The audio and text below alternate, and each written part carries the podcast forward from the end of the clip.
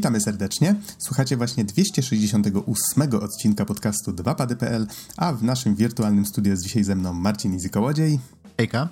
Jeszcze później dołączy e, do nas Łukasz Spierek-Spierewka, czy właściwie do mnie, bo akurat tak żeśmy nagrywali dzisiaj materiały, a mówi Adam Noxa 15 Dębski. Nagrywamy w czwartek 30 maja 2019, właściwie w ostatnie minuty 30 maja.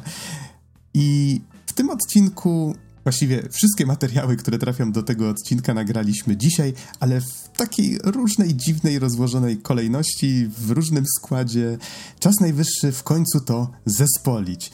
Więc będziemy teraz mówić. I Easy, jeszcze masz jeszcze jakieś pierwsze wrażenia. Nie do końca wiem, jakie planujesz, więc. Yy, wiesz co, akurat Pierwszych wrażeń mógłbym, mógłbym naprawdę sporo zmieścić, ale jest już późno. E, więc wspomnę okay. tylko e, o tym, że e, ostatnio cisnę sobie powoli Final 12 The Zodiac Age na wersji na Nintendo Switch -hmm. i powiem tak, że jestem mega zadowolony. W sensie akurat jakoś ostatnio tak mam, że nawet dłuższe gry dużo lepiej mi się gra po prostu na Switchu. Jeszcze całkiem sporo podróżuję ostatnimi czasy, co zresztą się odbija na mojej frekwencji na podcaście. E, I no cóż, granie, granie w, w duże japońskie RPG na Switchu to jest to, co, co mi się naprawdę podoba. Tym bardziej, że Final 12 jest według mnie jednym z bardziej niedocenionych finali. Jest bardzo dobry i mechanicznie, pomimo tego, że tam yy, tak jakby mechanika może z narracją się nie do końca spala, plus do tego parę dziwnych wyborów podjęto podczas produkcji. Jednak to jest naprawdę bardzo dobra gra i co więcej, teraz dostaliśmy taki Ultimate Bundle, że tak powiem. W sensie już, o, już od czasów Zodiac Age'a na, na to znaczy, to nie był wtedy Zodiac Age, to wtedy się nazywało Final Fantasy XII e, The International Zodiac Job System, które wyszło w Japonii tylko i wyłącznie na Playa 2. Mieliśmy takie feature'y jak przyspieszenie czasu, w sensie frameskip, E, i tak dalej, i tak dalej. A teraz e, w wersji na Playa 4, która wyszła, dostaliśmy jeszcze soundtrack w trzech wersjach, bo jest oryginalna, jakiś remaster i coś jeszcze. Nie jestem pewny, czym jest ta trzecia. E, mamy głosy po angielsku i po, i po japońsku, trofiki, inne takie rzeczy. A teraz Y, dostaliśmy y, na Nintendo Switcha i na Xbox One wersję, która jeszcze zawiera jeden bardzo fajny i przydatny feature. Tak jak y, w International Zodiac Job System wszedł, każda postać może mieć teraz dwa jobboardy, w sensie jakby to powiedzieć, jeżeli graliście Final 10, to tam był Sphere Grid i wykupywało się po prostu tak jakby kolejne, kolejne węzły na wielkim grafie to tutaj mamy po prostu y, fachownicę i musimy po kolei wy wykupywać skille, żeby odblokować, odblokować dostęp do broni i do umiejętności. Y, w podstawowej 12 można było wybrać tylko jeden z 12. Y, nie, w podstawowej to chyba w ogóle nie było jobów. Dopiero w International Zodiac Job System wszedł, wszedł job system i możemy sobie dobierać, żeby customizować drużynę. Później weszły dwa boardy, także możemy spokojnie mieszać między sobą klasy, ale cały czas brakowało tego, żeby zresetować jobboardy, wybrać od początku i tam zrealokować sobie skille i ewentualnie coś tam podrasować dokładnie tak jak chcieliśmy. I w końcu, w końcu to mamy.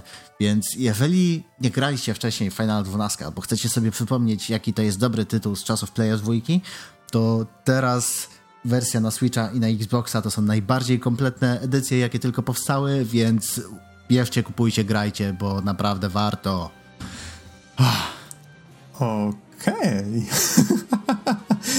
to znaczy, ja tu cały czas trzymam się tej myśli, że miałem powiedzieć, o czym będziemy mówić w odcinku, i aż żal było mi ci przerywać, ale okej. Okay. Ale tak, tak się, pierwsze wrażenia, się... więcej już nie będę mówił. Spoko. Ale y, fajnie się składa, bo akurat jak ostatnio widziałem się z surferem, to y, puścił mi dwunastkę, tak? Bo dwunastkę teraz mówiłeś. E, tak, tak. Mhm. Puścił mi dwunastkę, a nigdy wcześniej nie miałem z nią styczności, więc tak trochę lepiej już wiem, o czym mówisz, chociaż grałem w nią może godzinę na razie. E, natomiast w odcinku jeszcze będą trzy relacje, Tak, Spierek był znowu na różnych eventach, w różnych miejscach na świecie. E, tym razem w ciągu chyba tygodnia albo półtora był na Pixel Heaven, no akurat w tym wypadku ja też byłem. E, był na Nordic Game w Szwecji i potem jeszcze na Digital Dragons w Krakowie, czyli Warszawa, potem Szwecja, potem Kraków i to wszystko właśnie w bardzo krótkim czasie, więc Spierek będzie opowiadał o tej swojej wojaży przez świat.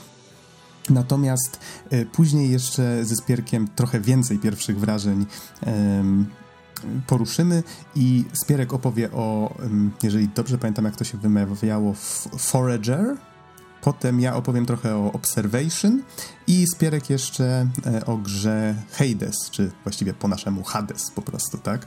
Czyli kolejnej gry twórców Bastionu i e, Transistora. Natomiast okładkową recenzją w tym odcinku będzie e, nasza wspólna recenzja z Izim. Będziemy recenzować grę Katana Zero. Tak więc już nie mówiąc więcej, zapraszamy.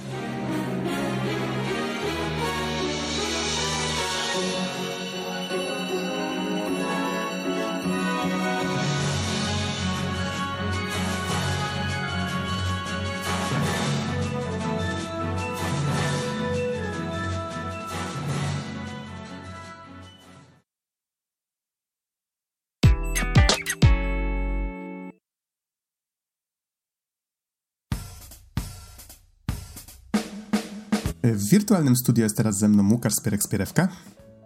Witam wszystkich. A mówi Adam Noxa 15 Dębski. Nagrywamy w... Co my dzisiaj właściwie mamy? Dzisiaj jest czwartek. Dzisiaj 30... jest czwartek. Dziękuję. Tak. 30 maja 2019. A jest to o tyle o, nie, ważne. Nie, nie przygotowałeś. Ojej. A jest data o tyle ważna, że raptem tydzień temu spędziłeś Spierek taką. Yy, wojaż nie wiem jak to nazwać, bardziej Wróciłem poetycko. z delegacji. O, wróciłeś z delegacji. E, tak biznesowo żeś to ujął. Byłeś na aż no. trzech eventach. Różnych. Tak. E, cieszę się, że już jestem w domu i w końcu mam czas na granie w gry, ale tak, e, praktycznie od, od prawie że dwóch tygodni non-stop gdzieś jeździłem. Mhm. Na jednym z tych eventów nawet byłem z tobą. To znaczy, znaczy inaczej, odwiedziłem cię tam dosłownie na moment. może wymieńmy o, o, jakich właściwie wydarzeniach mówimy. Przede wszystkim Pixel Heaven w Warszawie odbył się 17-19 maja, tak samo jak rok temu w Starej Zajezdni. E, Potem natomiast udałeś się do Szwecji na Nordic Game i to był 22-24 maja w miejscowości Malmo. Popraw mnie, jeżeli się mylę. Ja na to mówię Malmo, ale wydaje mi się, że się czyta Malmy, czy jakoś, czy Malmę, jakoś w ten sposób. Mhm. To wybaczcie mi, że kaleczę język. Um, I ostatnim, ostatnie wydarzenie skończyło się raptem przedwczoraj i to było Digital Dragons e, od 18 do 19 maja, czyli E, a nie, zaraz, przepraszam. Czytam tutaj już datę nie, nie, nie, wydarzenia był... na następny rok. To był 27-28, patrząc na kalendarz, tak? Tak, 27-28 maja w Krakowie w Centrum Kongresowym ICE, tak mi się wydaje. Mhm. Y, jeżeli wierzyć... To no, sama miejscówka co rok temu. Aha, no to tak, to tak, to było chyba ICE, tak, czy ICE, można było mhm. to też przeczytać. E, no, tutaj widzę, że stronę bardzo szybko zaktualizowano, już są po prostu podane daty na przyszły rok. Wow, szybcy są. No, no, też mnie to zdziwiło. E, to zacznijmy może od tego Pixel Heaven. Powiedz mi, co właściwie tam robiłeś? To jest pytanie tak, retoryczne to... w moim przypadku oczywiście, ale... E, wystawiliśmy się na Pixel Heaven w tym roku głównie dlatego, że zgłosiliśmy Golf Pix do konkursu Indie Showcase. Tak mi się wydaje, że się nazywa Indie Showcase. W każdym razie jest strefa, gdzie indyki pokazują swoje gry. E, zgłosiliśmy się z Golf Pixem, zostaliśmy zaakceptowani do finału i e, poczuliśmy się zobowiązani do tego, żeby się tam pokazać i, i zaprezentować naszą grę. Mhm. Ja tam wpadłem dosłownie na pół godzinki Zobaczyłem właśnie mniej więcej, jak to wygląda. Tam rozkład pomieszczeń, wiem, że nie miałeś chyba zbyt dużo czasu, żeby po prostu pobawić się na tej imprezie, tak? Z znaczy, zobaczyć? staraliśmy się jak mogliśmy, bo akurat byliśmy w delegacji trzyosobowej, w sensie byłem ja, Aha. Kamila oraz Weronika i mniej więcej się zmienialiśmy przy stoisku. W sensie ktoś tam zawsze był, żeby patrzeć, czy przypadkiem komputery nie uciekają i odpowiadać na pytania, jeżeli takowe się pojawiły, mhm. ale ten układ dał nam wystarczająco czasu, żeby zobaczyć w sumie wszystko, co chcieliśmy zobaczyć, bo tam też to nie jest duża impreza, a wykłady mają nacechowanie takie bardzo retro, w sensie z wyjątkiem bardzo, bardzo nielicznych y, przypadków. To wszystkie wykłady to są na przykład ktoś zrobił grę na Amigę 30 lat temu i teraz mamy z nim wykład, y, tfu, teraz mamy z nim wywiad. Albo tu są redaktorzy magazynu, który wychodził 25 lat temu w Polsce. Więc y, my nie jesteśmy aż tak dużymi fanami retro, dlatego też część panelowa niespecjalnie nas interesowała. E, głównie kręciliśmy się po obiekcie, gadaliśmy ze znajomymi, e, zerknęliśmy, kto tam inny ciekawy się wystawia w strefie Indii, no i, no i pokazywaliśmy swoją grę oraz nowy prototyp. Mhm. No ja właśnie też wpadłem tam głównie po to, żeby się ze znajomymi e, spotkać, więc w moim przypadku ocenianie tej imprezy byłoby wyjątkowo nie fair, bo na przykład znajomy, e, z którym się tam widziałem, który tam spędził cały weekend, mówił, że był bardzo zadowolony, tak? Że był na afterparty, że była ponoć fajna, e, fajna muzyka, że się dużo działo. Natomiast jeżeli chodzi o takie pierwsze wrażenie, można powiedzieć, e, po wejściu tam. Wydaje mi się, że ten budynek tej zajezdni, chociaż jest bardzo fajny, zresztą mam wrażenie, że rok temu mówiliśmy dosłownie to samo, to on, no, wydaje mi się, że dałoby się go wymienić na obiekt, w którym ta impreza byłaby po prostu przyjemniejsza w odbiorze, bo w tej chwili e, strasznie... Jest klimatyzowany, po prostu. Tak, tak. Tam jedyne, czego brakuje, to klimatyzacja. Tak, dokładnie to miałem na myśli. Tam się wchodzi i tam jest taki zaduch. E, do tego jeszcze w tym mhm. roku mm, powstał mały w basen. W tym roku przesunęli, w ogóle przesunęli termin z czerwca na maj Aha. Miałem nadzieję, że to trochę pomoże z temperaturą, ale wcale nie. Jak tam się wszyscy rozstawili i Rozumiem. zajęli praktycznie całą dostępną przestrzeń, to po prostu ten, ten ludzki pot i ten zaduch i to wszystko się skumulowało. Tam też nie ma mhm. żadnego ujścia powietrza tak naprawdę. Jest jedno, de facto jedno wejście. No tutaj oczywiście pół żartem mówię z tym basenem. Chodzi o to, że przeszła burza w sobotę rano i e, z tego co mówiłeś trzeba było przesunąć stoiska, tak? Z połowy Tak mi się wydaje, hali. bo wydaje mi się, że tam gdzie w sobotę stał basen, to w piątek jeszcze były rozstawione stoliki i, i miały się pokazywać gry. Mhm. Ludzie sobie robili zdjęcia z basenem. Fajnie ogólnie było. tak, powstała wielka kałuża. Zresztą też wrzuciłem jedną fotkę na, na naszego Twitterka. No ale to mhm. nie oceniajmy imprezy tak przez pryzmat jednej przez kałuży. Przez pryzmat y, aktywności rozrywkowych. Tak. E, więc jeżeli chodzi o to pierwsze wrażenie, to tak, przede wszystkim znowu klimatyzacji nie było i sprawdziłem jedną rzecz, która mnie uderzyła rok temu, że strasznie słabe nagłośnienie było przy tych panelach i mam wrażenie, mhm. że się nadal nic nie zmieniło. W sensie. Wydaje. Znaczy, to jest po prostu słychać. miejsce, które jest akustycznie bardzo trudne do ogarnięcia i. Mhm. I w, w, zeszłym roku było tak sobie, i w tym roku było tak sobie. Znaczy, przy panelach to nie przeszkadza jeszcze aż tak bardzo, ale przy afterparty już, już mocniej. Zawitałem to dosłownie chyba na 20 minut, żeby zobaczyć, co się dzieje. I akurat koncert dawała taka dziewczyna, która grała muzykę chiptunową i jakby muzyka sama w sobie była całkiem ok, ale nagłośnieniowo to po prostu nie, nie było aż takie przyjemne w odbiorze. Mhm. No to też niestety brzmi jak coś, co no, organizatorzy mogliby w końcu próbować coś z tym zrobić. E, Wydaje Chociaż, mi się, że no, zależy im na zachowaniu się... tego klimatu, tego, tej obdrapanej zajezdni autobusowej, która mm -hmm. pasuje do tego retro i do tych indyków też tam w jakiś sposób.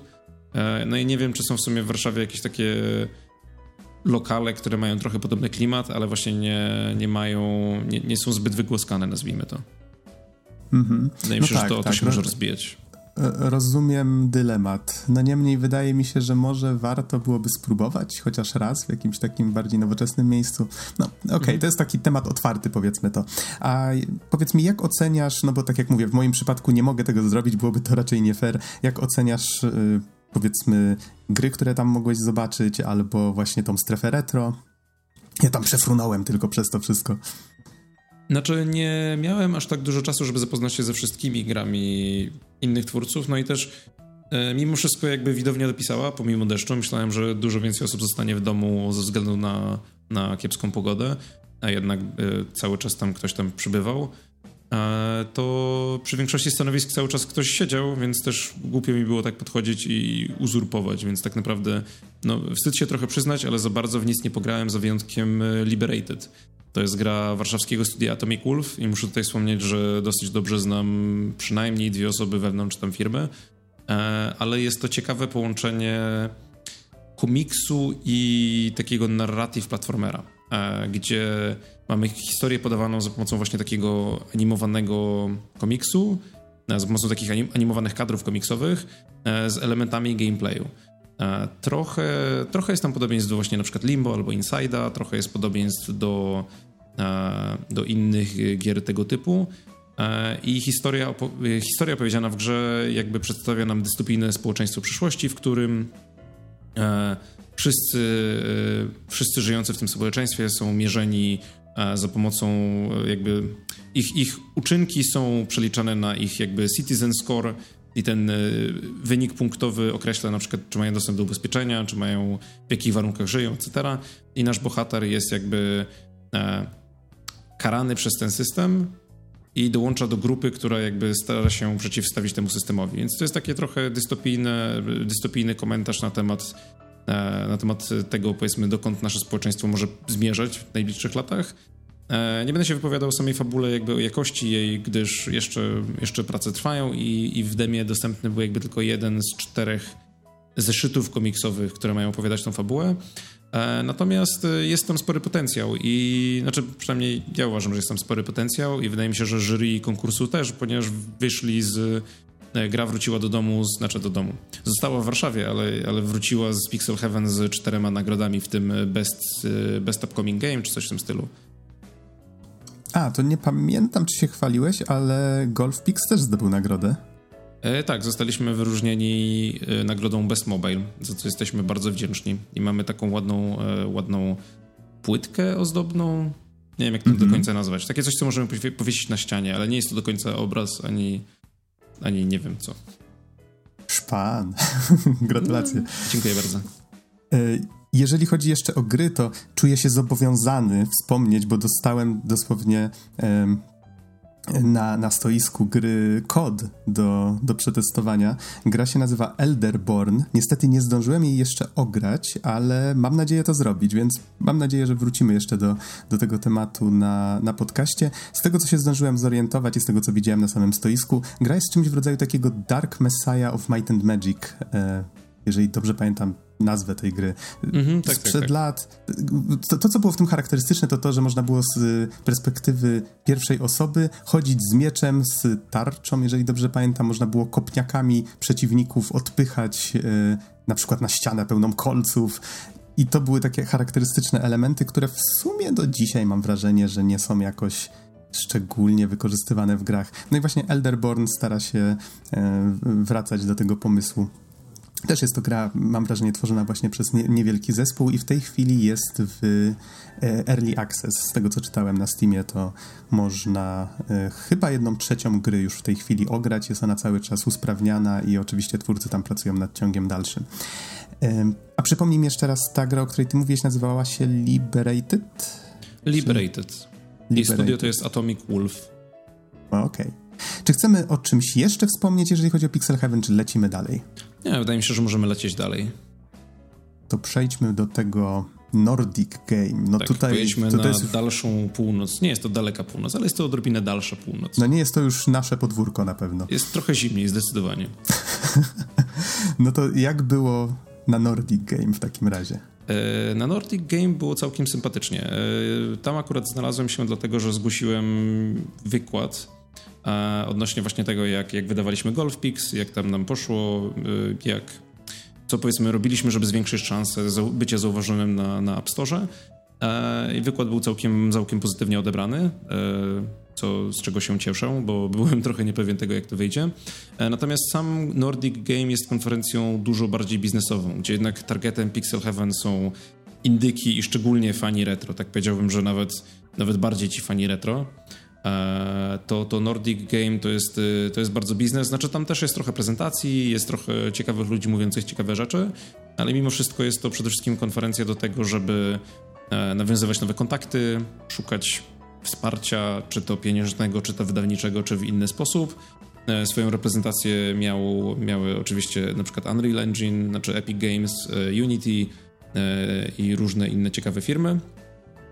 No i jest to konferencja z dosyć bogatymi imprezami, nazwałbym to.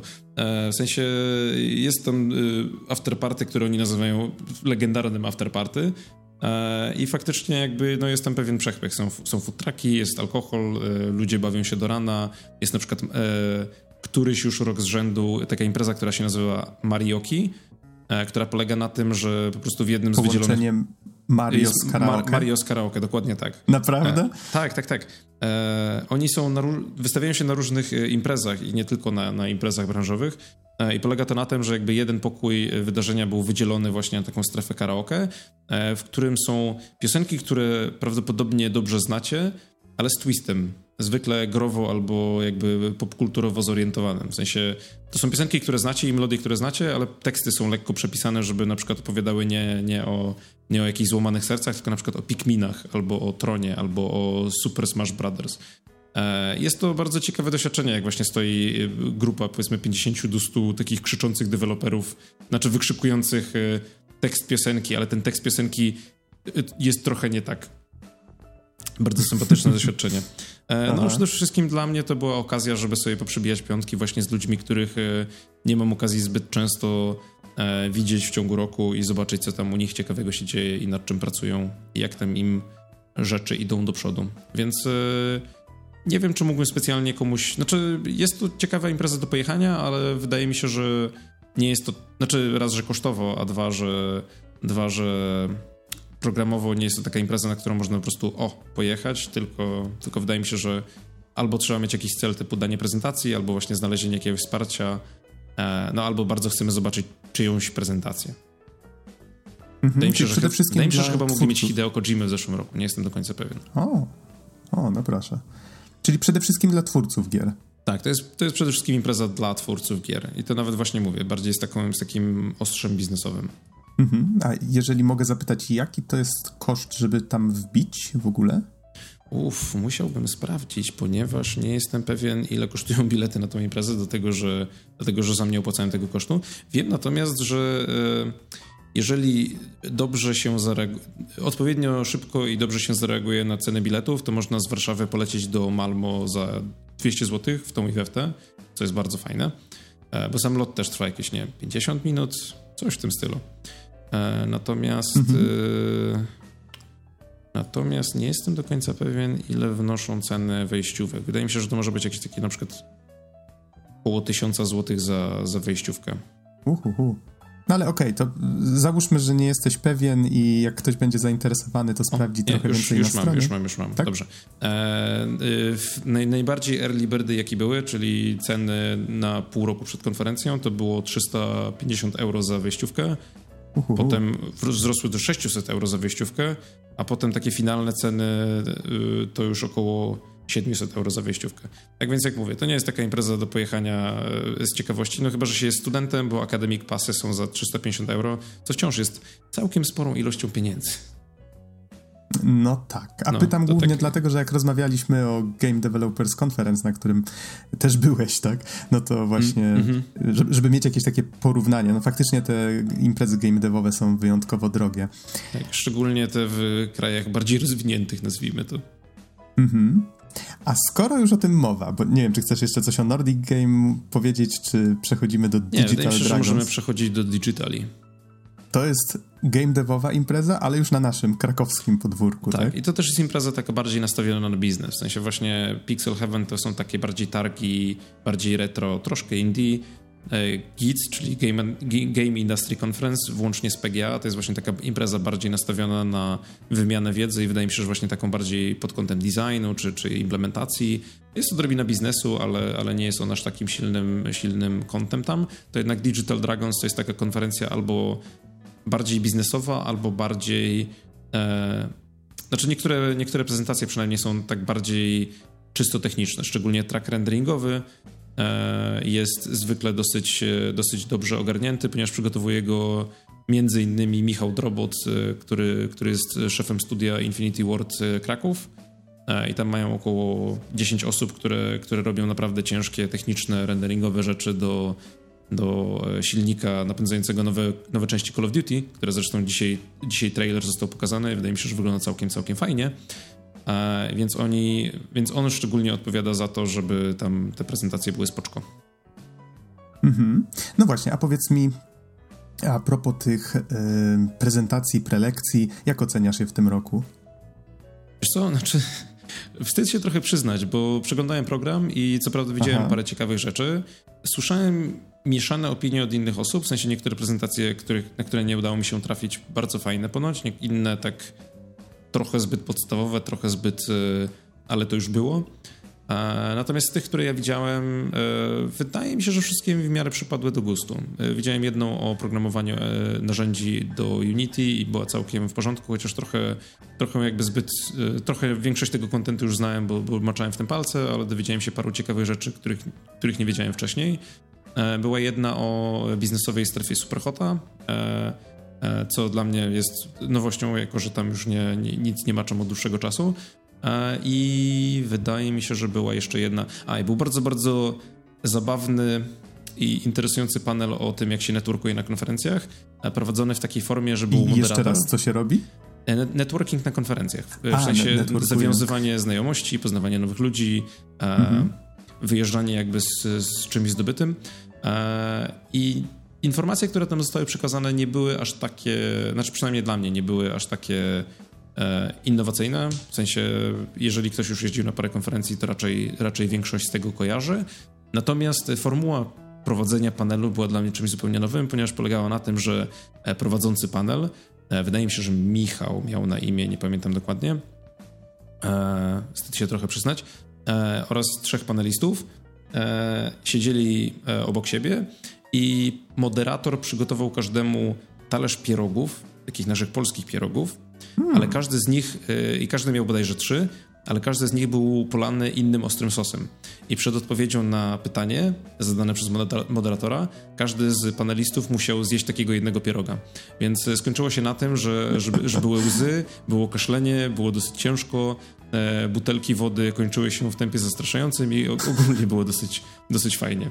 E, w czym im to miało pomóc? Tak się zapytam. E, wydaje mi się, że to nie miało im w niczym pomóc, to miało po prostu być zabawnie. Okej. Okay. No, no dobrze, wydaje mi się, że jakby merytoryka panelu została w ten sposób osłabiona, ale jego entertainment value wzrósł bardzo, bardzo mocno.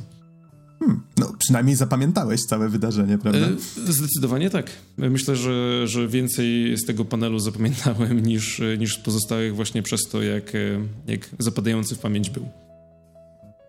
Mm, a tak teraz sobie myślę, bo ja ostatni raz byłem, nie pamiętam, to był chyba 2017, mam wrażenie na digitalu. I ym, pamiętam afterparty. Afterparty było takie dość, no, huczne to może duże słowo. Jak było w tym roku? W tym roku afterparty odbywało się w tym samym miejscu, czyli w, w Fortach Kleparz. Tak mi się wydaje, że się nazywają. E, I było zrobione w trochę podobny sposób, ale, ale nie do końca. E, przede wszystkim w zeszłym roku pogoda była świetna, w tym roku padało, więc więcej ludzi skumulowało się w środku. No jednak powiedzmy wnętrze plus ogródek dla grona bodajże 1500-1600 deweloperów, jak było w zeszłym roku. I jeszcze było w stanie wytrzymać. Natomiast teraz, jak w tym roku mieli więcej deweloperów, wydaje mi się, że już około 2000, to kiedy wszyscy nagle się ścisnęli w środku i pod nie, niewielką ilością namiotów na zewnątrz, no to było jednak odczuwać, był odczuwalny ten ścisk. E, było trochę głośno. Nie wiem czemu w większości pokojów, nawet które nie były rozlokowane w pobliżu sceny, też grano muzykę i to dosyć głośno, co przeszkadzało w rozmawianiu z innymi. E, open bar zamknął się dosyć szybko, co też było takie trochę. Coś były monstrualne kolejki do picia, a potem, potem nagle powiedziano, że o, teraz wszyscy muszą płacić. Więc e, ja personalnie nie byłem aż taki zadowolony z tego aftera. Lepiej się bawiłem w zeszłym roku, ale, mhm. ale no cóż. Mówisz, że miejsce było to samo co rok temu. Miejsce pamiętam... było to samo co rok temu. Mm -hmm. Nie wiem, mhm. czy było to samo co dwa lata temu. Pamiętam, że dwa lata temu to się chyba właśnie w tym samym centrum odbywało, w tym e, ICE. A, może Więc, być. No to, znaczy, to, tam, to, to, jest tak, że e, z, z, reguły i tak jakieś osobne grupy czy organizacje robią sobie takie swoje osobne afterparty gdzieś tam w okolicy, tak? Znaczy, te, w tym, się... nie wiem jak w tym roku było z osobnymi mm -hmm. afterparty, na pewno było kilka preparty. Były cztery okay. przynajmniej różne imprezy, które się działy w przeddzień digitali i tam też fajnie można było z ludźmi porozmawiać, trochę się tam dowiedzieć ciekawego, co tam u mhm. kogo. A powiedz mi, czy była też gala rozdania nagród? Była gala rozdania nagród. Złotych jaj smoczych, tak, tak? Złotych smoczych jaj. I właśnie to był też powód, dla którego tam głównie pojechałem, bo Golfpix był nominowany do nagrody gry mobilnej, którą o, no nie otrzymaliśmy my. Otrzymała gra, która się nazywa Hexologic mhm. e, warszawskiego bodajże studia Mythic Owl e, i no trudno. Czasem się udaje, czasem się nie udaje. E, grałem akurat w Hexologic e, i przeszedłem je chyba prawie całe. Przeszedłem je całe, a potem wypuścili dodatek i wydaje mi się, że dodatku nie skończyłem całego. E, I jest to solidna, solidna gra logiczna. Mhm. A powiedz mi jakieś inne takie rzeczy zapadające w pamięć na rozdaniu nagród, czy raczej niekoniecznie? No oczywiście Frostpunk pozgarniał. A. Jak żeby inaczej. E, Book of Demons od Think Trunk, też warszawskiego, dostało najlepszy art. E, Thronebreaker dostał muzykę, e, więc fajnie. Czy karcianka wiedźminowa, tak? Tak, konkretnie, konkretnie element singleplayerowy. Znaczy wydzielona sekcja singleplayerowa tej gry. Gwinta, no tak, tak, tak, tak. tak. Zgadza się. Zresztą mhm. przy niej odrobinkę kiedyś coś tam pomagałem, więc fajnie. Można powiedzieć, że prawie jakbym był na tej scenie, chociaż dostałem muzykę, z którą nie miałem absolutnie nic wspólnego, ale ale mm, i, i tak jakoś tak sympatycznie. Mhm. I nie pamiętam szczerze Cie, powiedziawszy. się na serduszku na pewno no, zrobiło. Nie, nie, pamiętam szczerze powiedziawszy, co tam jeszcze wpadało e, z nagród. Okej, okay, to powiedz mi, czy jakoś chciałbyś podsumować te wszystkie imprezy, może je porównać jakoś? Jak znaczy, uważasz? każda z nich wydaje mi się, że spełnia trochę inną rolę. Znaczy, no, Nordic i Digitale spełniają trochę podobną rolę, no ale z racji tego, że dzieją się gdzie indziej i obejmują trochę inne regiony, to każda z nich wydaje mi się, że jest potrzebna. E, no na pewno najniższą barierę wejścia ma Pixel Heaven, tylko że Pixel Heaven też jest taką imprezą, na, którą, na której generalnie nie dzieje się jakoś super specjalnie dużo. W sensie, jeżeli, może tak, jeżeli możecie tam być w miarę niskim kosztem i w miarę niskim wysiłkiem, to myślę, że warto się przejść, bo nie jest to na pewno stracony czas, chociażby na jeden dzień zobaczyć, co tam ciekawego się dzieje. No, w porównaniu e, jest to, to zdecydowanie mniejszy koszt wejścia, bo tam chyba bilecik kosztował mm, 40 zł, czy... Jednodniowy był za 40, weekendowy był za 70, jak się kupiło wcześniej, to było jeszcze tańsze, więc mm -hmm. koszt nie jest jakiś tam ten. I dzieci chyba do lat 15 wchodzą za darmo, więc jest to super impreza, żeby pójść z, z maluchami. No, w porównaniu z tymi game devowymi, które kosztują setki złotych, żeby w ogóle tam no, bez do środka. Bez porównania. No właśnie. E, no, Digital Dragons pełne ceny za wejściówki w tym roku to chyba było 700 zł za regular i 1000 coś za business pass, więc e, no, jest to zdecydowanie nie do porównania cenowo. E, natomiast e, fajnie jest się przejść, jeżeli nie trzeba się jakoś tam bardzo wy wybierać. Jeżeli ktoś jest w Warszawie, to moim zdaniem jakby to, to warto na pewno wpaść. Z innych miast, no powiedzmy, że, że nie jechałbym przez pół Polski 10 godzin na Pixel Heaven, ale, ale jak mieszkamy blisko w Łodzi, to nie jest to dla nas wielki problem. No. Mhm. E, Słyszałem jeszcze, taką, jeszcze taką opinię, że na Digitalu w tym roku było bardzo dużo, chyba 60 parę e, indyków wystawianych ponoć całkiem niezłej mhm. jakości. Tak, bo oni co roku, co roku wystawiają właśnie strefę Indie Showcase i tam jakby ludzie mogą zgłaszać swoje gry, wybierają jakąś selekcję i te osoby potem prezentują, e, prezentują się na Digital Dragons. I w tym roku najwięcej, znaczy główną nagrodę dostała gra, która się nazywa Ciok, tak mi się wydaje, pisze się to TSI-OQUE. E, jest to taka sympatyczna przygodówka point and click z elementami zręcznościowymi, e, z ręcznie rysowaną animacją, wygląda bardzo fajnie, e, chociaż osobiście nie miałem okazji zagrać. Natomiast dwie nagrody wpadły też w nadchodzącą grę Wanderlust. Tak się to chyba wymawia. Nie wiem, czy to się czyta Wanderlust, czy, czy po prostu Wanderlust. E, który jest narracyjną, taką trochę cyfrową książką z wyborami, e, bo jest to zbiór po prostu historii, w których e, podróżujemy po świecie. W sensie na przykład decydujemy się podróżować do Tajlandii i, i przeżywamy jakby historię tego, co się dzieje z tą naszą postacią. Ona poznaje, poznaje osoby po drodze, wymienia z nimi swoje historie, jakby odblokowywane są, znaczy wy, wyborami kształtujemy tą ścieżkę i to, co się z nami stanie. E, jest naprawdę, naprawdę ładnie, z, ładnie zadesignowana, w sensie po prostu interfejs jest mega, mega przyjemny e, i jest to taki po prostu ciekawy, dobrze wykonany produkt i nie mogę się doczekać, aż wyjdzie w... Chyba w tej chwili planują w trzeci kwartał tego roku. E, ale tutaj też muszę nadmienić, że, że znam twórców. Jeden nawet wkładał mi, u mnie na uczelni. Więc... No właśnie, czy to Artur Ganszyniec? To jest Artur Ganszyniec, który kiedyś, kiedyś pracował e, jako story lead, jeżeli dobrze pamiętam, albo przynajmniej narrative designer przy, przy pierwszym Wiedźminie. Mhm. E, potem pracował w paru innych firmach i teraz jest jakby na swoim i, i prowadzą ten bardzo ciekawy projekt. Właśnie jak tylko opowiadałeś o tej grze, to ja tak zacząłem myśleć, że kurczę, już chyba ktoś mi opowiadał o tym pomyśle, tak? Właśnie tak sobie przypomniałem, że Artur Ganszyniec mhm. już chyba w zeszłym roku opowiadał mi, że pracuje nad czymś takim, więc fajnie, że prace posuwają się do przodu. Um, no dobrze, powiedz mi, czy o czymś jeszcze chciałbyś wspomnieć? Albo Nie, może... wydaje, mi się, że, wydaje mi się, że to, jeżeli, to tyle, jeżeli chodzi o relację imprezową.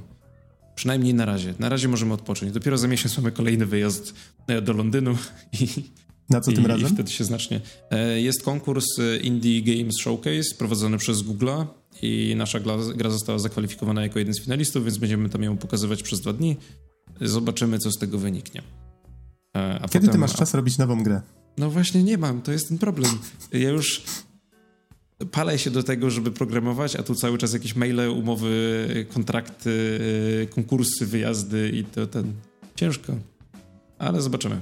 E, miejmy nadzieję, że właśnie już. Znaczy teraz, teraz mamy spokój i potem po Londynie chyba też będziemy mieli spokój e, na to, żeby, żeby robić naszą drugą grę.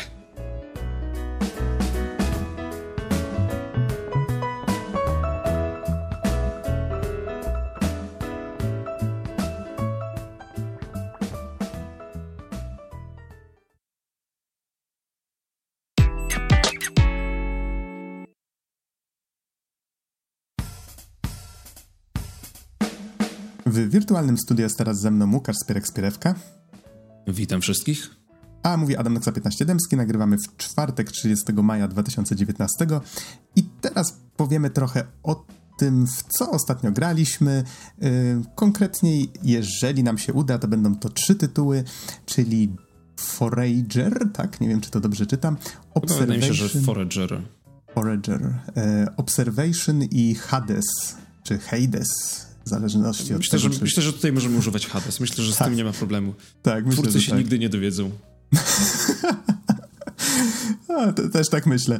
Dobrze, to przejdźmy do tego Foragera, Foragera. Co to właściwie jest? Forager to jest gra, która e, udaje przed tobą, że nie jest idle clickerem, ale tak naprawdę nim jest. E, Forager to jest taki jakby dwuwymiarowy, trochę rogalik, no, no może nie do końca rogalik, ale jest to taki dwuwymiarowy y, action RPG. Nie wiem do końca, jak to sklasyfikować. Jest to taka dwuwymiarowa gra, gdzie patrzymy z, z góry na naszego ludka, który biega po takiej małej wyspie i sobie uderzamy w drzewa i z tych drzew wypada drewno i uderzamy sobie w kamienie i z tych kamieni wypadają mniejsze kamienie, trochę jak w Minecrafcie. I następnie bierzemy te rzeczy i kraftujemy z nich na przykład piec. I w tym piecu potem wypiekamy drewno i dostajemy węgiel. I potem tak ten węgiel. No, dokładnie tak samo. W sensie y, na początku to wygląda bardzo, bardzo podobnie. Y, główną różnicą jest natomiast to, że właśnie na początku obszar gry zamknięty jest do takiej małej wyspy i jeżeli naprodukujemy sobie dość pieniędzy, Pieniądze chyba dostajemy tak, że musimy wykopać rudę złota i następnie tą rudę złota przetapiamy w piecu i następnie sobie z niej wykuwamy w kuźni monety. Jeżeli dostaniemy dość monet, to możemy za monety kupować kolejne wyspy sąsiednie. Następnie pomiędzy tymi wyspami sami kładziemy mosty, e, na tych wyspach dzieją się rzeczy, są na przykład e, inne surowce, do których nie mieliśmy wcześniej dostępu, są na przykład schowane zagadki, których rozwiązanie daje nam skarby, które e, mogą no, to mogą być na przykład e, surowce, albo mogą być permanentne upgrade'y typu teraz biegamy 15% szybciej, albo teraz mamy plus 20% doświadczenia, albo różne tego typu rzeczy. E, I przede wszystkim też nasza postać e, za wszystko, co robimy, znaczy no poza egzystowaniem, ale za wszystko, wszystkie aktywne rzeczy, które robimy, czyli na przykład ścinanie drzew, albo zabijanie potworów, albo tego typu rzeczy, dostajemy punkty doświadczenia i co poziom możemy sobie odblokować punkt umiejętności. I te punkty umiejętności dają nam na przykład możliwości takie jak e, teraz mamy nowe budynki, które możemy budować. E, I zaczyna się to dosyć niewinnie. W sensie na początku właśnie mamy tą kuźnię i w tej kuźni sobie wypiekamy na przykład e, żelazo i tym żelazem robimy coś tam i sobie na przykład robimy miecz i tym mieczem atakujemy lepiej. To potem zaczyna to bardzo szybko eskalować do miejsc, których na początku gry się trochę nie spodziewamy. I nie chciałbym tutaj spoilować za dużo, ale Powiedzmy tak, zaczynamy, zaczynamy z tą swoją kuźnią i z tymi swoimi mostami z drewna i, i czujemy się taki jaskiniowiec, a potem budujemy banki i, i dostajemy perki typu, że sieć tych banków, jeżeli mamy sieć tych banków, w sensie banki obok banków, to one generują nam więcej pieniędzy, albo możemy stawiać, e, to się nazywa bodajże mining rod, e, w sensie takie jakby słupy, które e, automatycznie pobierają surowce z zlokalizowanych nieopodal kamieni i, i drzew, a potem możemy to automatyzować w różne sposoby, więc tak naprawdę de facto jest to właśnie taka gra idle, tylko że ona jest trochę bardziej aktywna niż typowa gra idle. W sensie nie. Ta automatyzacja przychodzi trochę później, ale ona gdzieś tam się potem pojawia i de facto dążymy do tego, żeby jak najbardziej efektywnie odkryć cały teren, nachapać się surowców, e, przekuwać jedne surowce w inne surowce i dążyć do tego, żeby sumie nie wiem nawet jaki, jaki, jest, jaki jest endgame, bo spędziłem w tej grze do tej pory chyba około 10 godzin i to tak faktycznie to były dwa albo trzy posiedzenia po 4 godziny grania bez przerwy, e, bo ta Czyli gra jest wciąga. naprawdę... Gra jest wciągająca, w sensie to jest takie... Ona wciąga, bo ona jest świetna w, e, w dawaniu twojemu mózgowi dopaminy. Po prostu co chwila obrzucać siebie konfetti i takim, takim generalnym feel good, jak w nią grasz. E, ale też no nie jest to najbardziej wymagająca rozrywka na świecie. E, więc e, zdecydowanie uzależnia, ale nie wiem, czy jestem dumny z tego uzależnienia. Znaczy, już się wyrwałem z tego. Już od tygodnia, jak teraz właśnie miałem ten swój maraton po konferencjach, to nie odpaliłem tej gry Aha. i teraz wydaje mi się, że muszę, muszę mieć jakiś taki impuls, który mnie do niej wrzuci z powrotem, ale jeszcze nie nastąpił. gdzie to... Nie chcę być sceptykiem, ale takie mhm. pytanie mi się zrodziło. Od kogo my właściwie kupujemy te wyspy? Od nikogo, w sensie po prostu mamy, wciskamy escape, jest menu, które się nazywa Buy Lands i mapa jakby odjeżdża do góry i klikamy na kwadrat, który chcemy kupić. Tam jakby... Bo miałem znaczy... taki, ta, ta, taka wizja mm -hmm. mi się zrodziła w głowie, jak o tym opowiadałeś, że jesteśmy jakby jakimś rozbitkiem na wyspie, czy coś takiego i nagle Trochę mówisz... to tak no, działa. No i wykuwamy sobie monetki i za monetki kupujemy ziemię, a potem budujemy banki i kapitalizm tworzymy. No, tak, to, jest, tak. to jest absolutnie, absolutnie to jest kapitalizm de gra.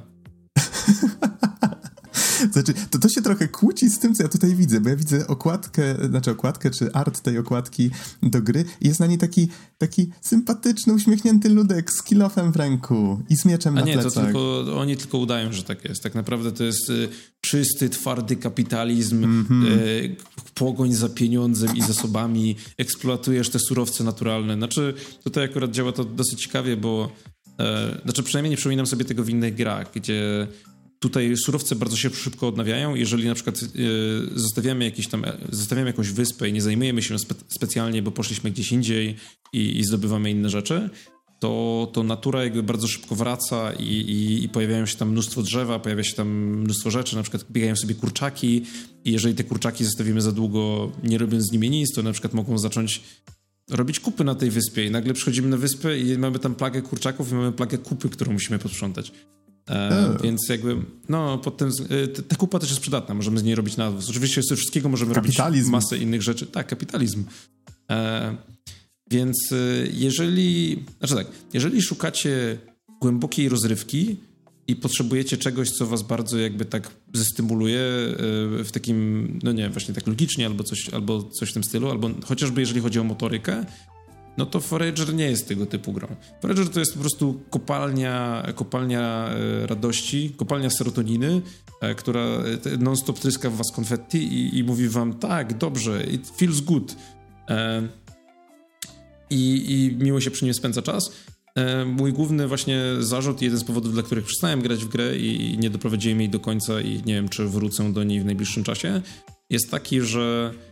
Mm, Jestem tak, parę takich momentów, gdzie właśnie progresja się zacina i większość gier idle też ma taki problem, że generalnie mamy taką właśnie dobrą krzywą wzrostową, e, zdobywamy pieniądze, zdobywamy zasoby, jest fajnie, e, mamy tak, taki, taką, takie w miarę regularne odstępy, kiedy jesteśmy nagradzani, a potem mamy taki dołek, gdzie nie posuwamy się do przodu, bo na przykład brakuje nam jakiegoś konkretnego typu zasobu, albo musimy właśnie, nie wiem, powiedzmy, chcemy stworzyć sobie lepszy miecz, który sprawi, że będziemy mogli robić rzeczy, ale do tego miecza potrzebujemy na przykład 5, 5 e, jednostek zasobu A, 10 jednostek zasobu B i te na przykład zasoby A i zasoby B zdobycie ich, czy, czy wyrobienie ich trwa tak strasznie długo, że mamy na przykład taką po prostu właśnie godzinną sesję, gdzie stoimy w miejscu i tylko czekamy, aż to dobije i potem to, to puszcza i potem jakby lecimy z powrotem do góry, ale te, te płaszczyzny są wyjątkowo bolesne w tego typu grach, przynajmniej moim zdaniem. E, I jest tam parę takich problemów designowych, które moim zdaniem jeszcze mogą poprawić, ale nie jest to zły experience. Nie jest to też najbardziej ambitny experience na świecie. It's okay. Mhm. To dodam do tego tylko, że gra z tego co widzę na Giant Bomb, bo nie byłem w stanie znaleźć strony na wiki, wyszła 18 kwietnia tego roku i jest dostępna na Switchu, PC. Na Switchu jeszcze chyba nie. Tak mi się wydaje, że ona na Switchu jeszcze nie trafiła, ale mogę się mylić. A faktycznie, tak, tak, tak. Jest... Wydaje mi się, że w tym roku będzie na Switchu, natomiast na, pewno jest na PC i chyba na Macu. Yy, znaczy jest tu, podany, jest tu podany Linux i Windows więc nie wiem, czy okay, Mac też. No to, ten. to jest robione na Game Makerze. Mhm. Switch faktycznie jest podany, że drugi kwartał tego roku, natomiast jest tu jeszcze PlayStation 4, ale nie mogę dotrzeć do tego, czy to faktycznie było, czy nie. No jest Giant Bomb czasami trochę mhm. niejasno podaje. E, tak, Niemniej no, te platformy są tu zmienione.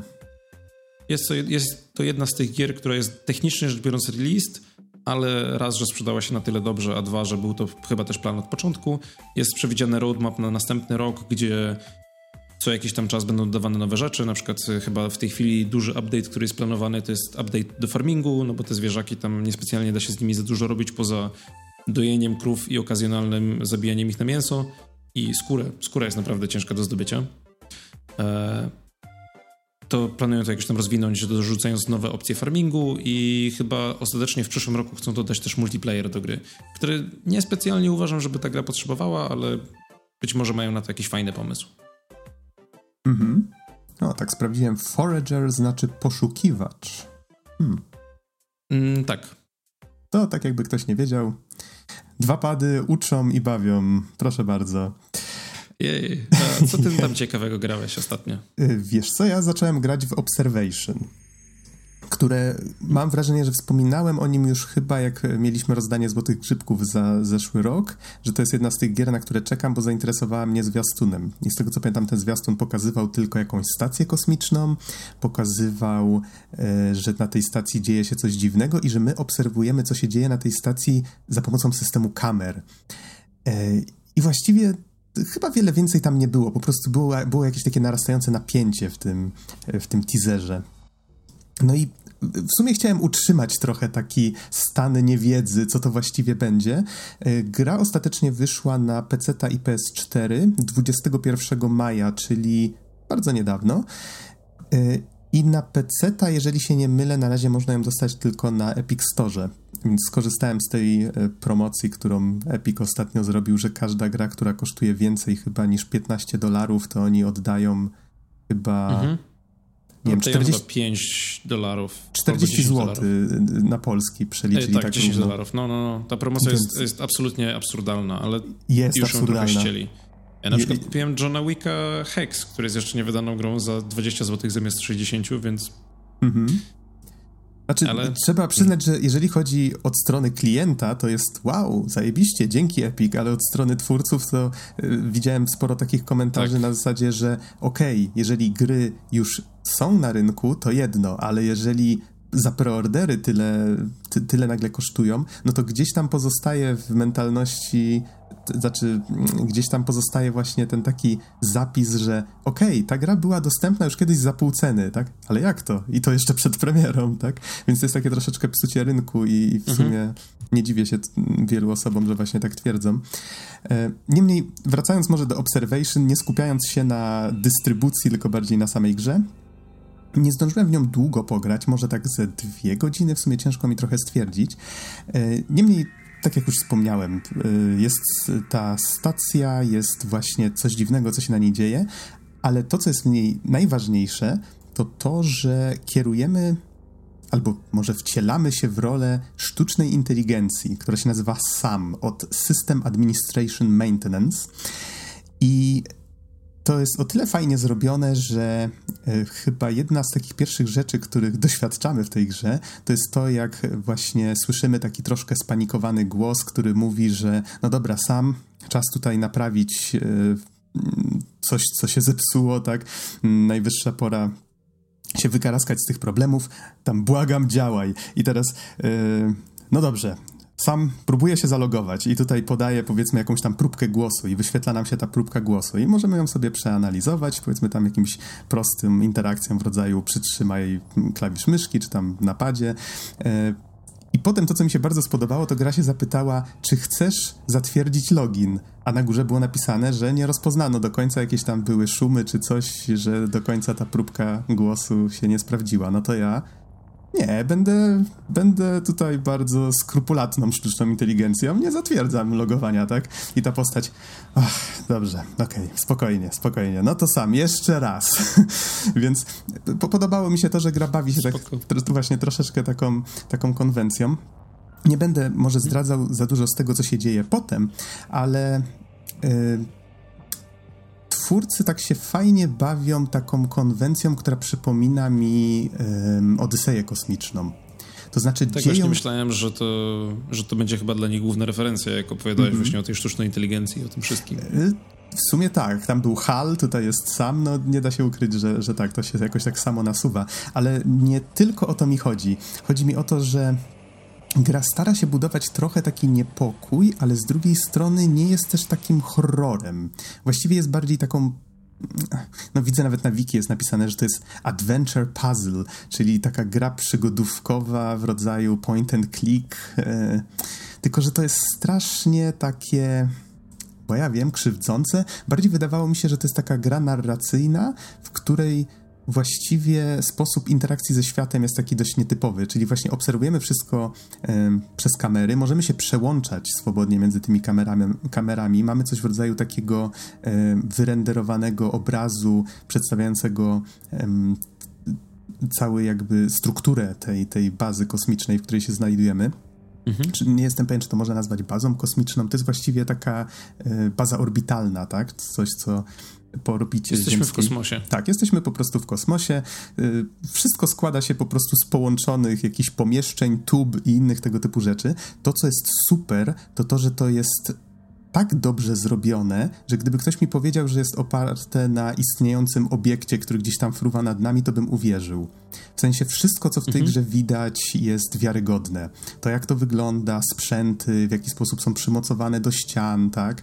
E, no bo w końcu nie ma tam grawitacji, więc to, to wszystko jest tam odpowiednio odwzorowane. Czasami coś tam, powiedzmy, frunie sobie przez tą przestrzeń po prostu puszczone w powietrzu, e, pojawiają się postacie, znaczy przynajmniej jedna, tak, na początku się pojawiła, z którą właśnie wchodzimy w interakcję e, i właściwie ta postać już jak zdejmie hełm i widzimy jej twarz, no co prawda jest wykonana całkiem nieźle, ale nadal jest najgorzej wyglądającym elementem w tej grze, bo całe otoczenie wygląda tak realistycznie czasami, w niektórych momentach, jak się patrzy te wszystkie filtry nałożone, te, tego patrzenia przez kamerę, te jakieś glicze graficzne, które się właśnie pojawiają, jak, jak coś z kamerą jest nie tak, e, to wszystko wygląda tak fajnie i wiarygodnie, że czasami ma się wrażenie, jakby faktycznie się patrzyło przez kamerę gdzieś tam gdzieś tam wyżej, tak? Więc to jest fajne, to jest super i właśnie ta postać czasami troszkę tak łamie i przypomina, że hej, to jest tylko, tylko gra. Ale nie jest aż tak źle, po prostu wydaje mi się, że reszta aż tak mocno e, podnosi poprzeczkę.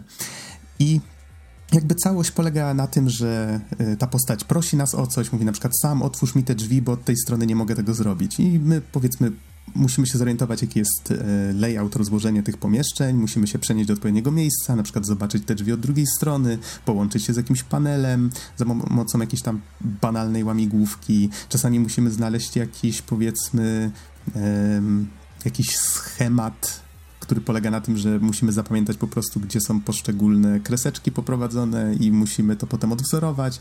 Tego typu proste interakcje.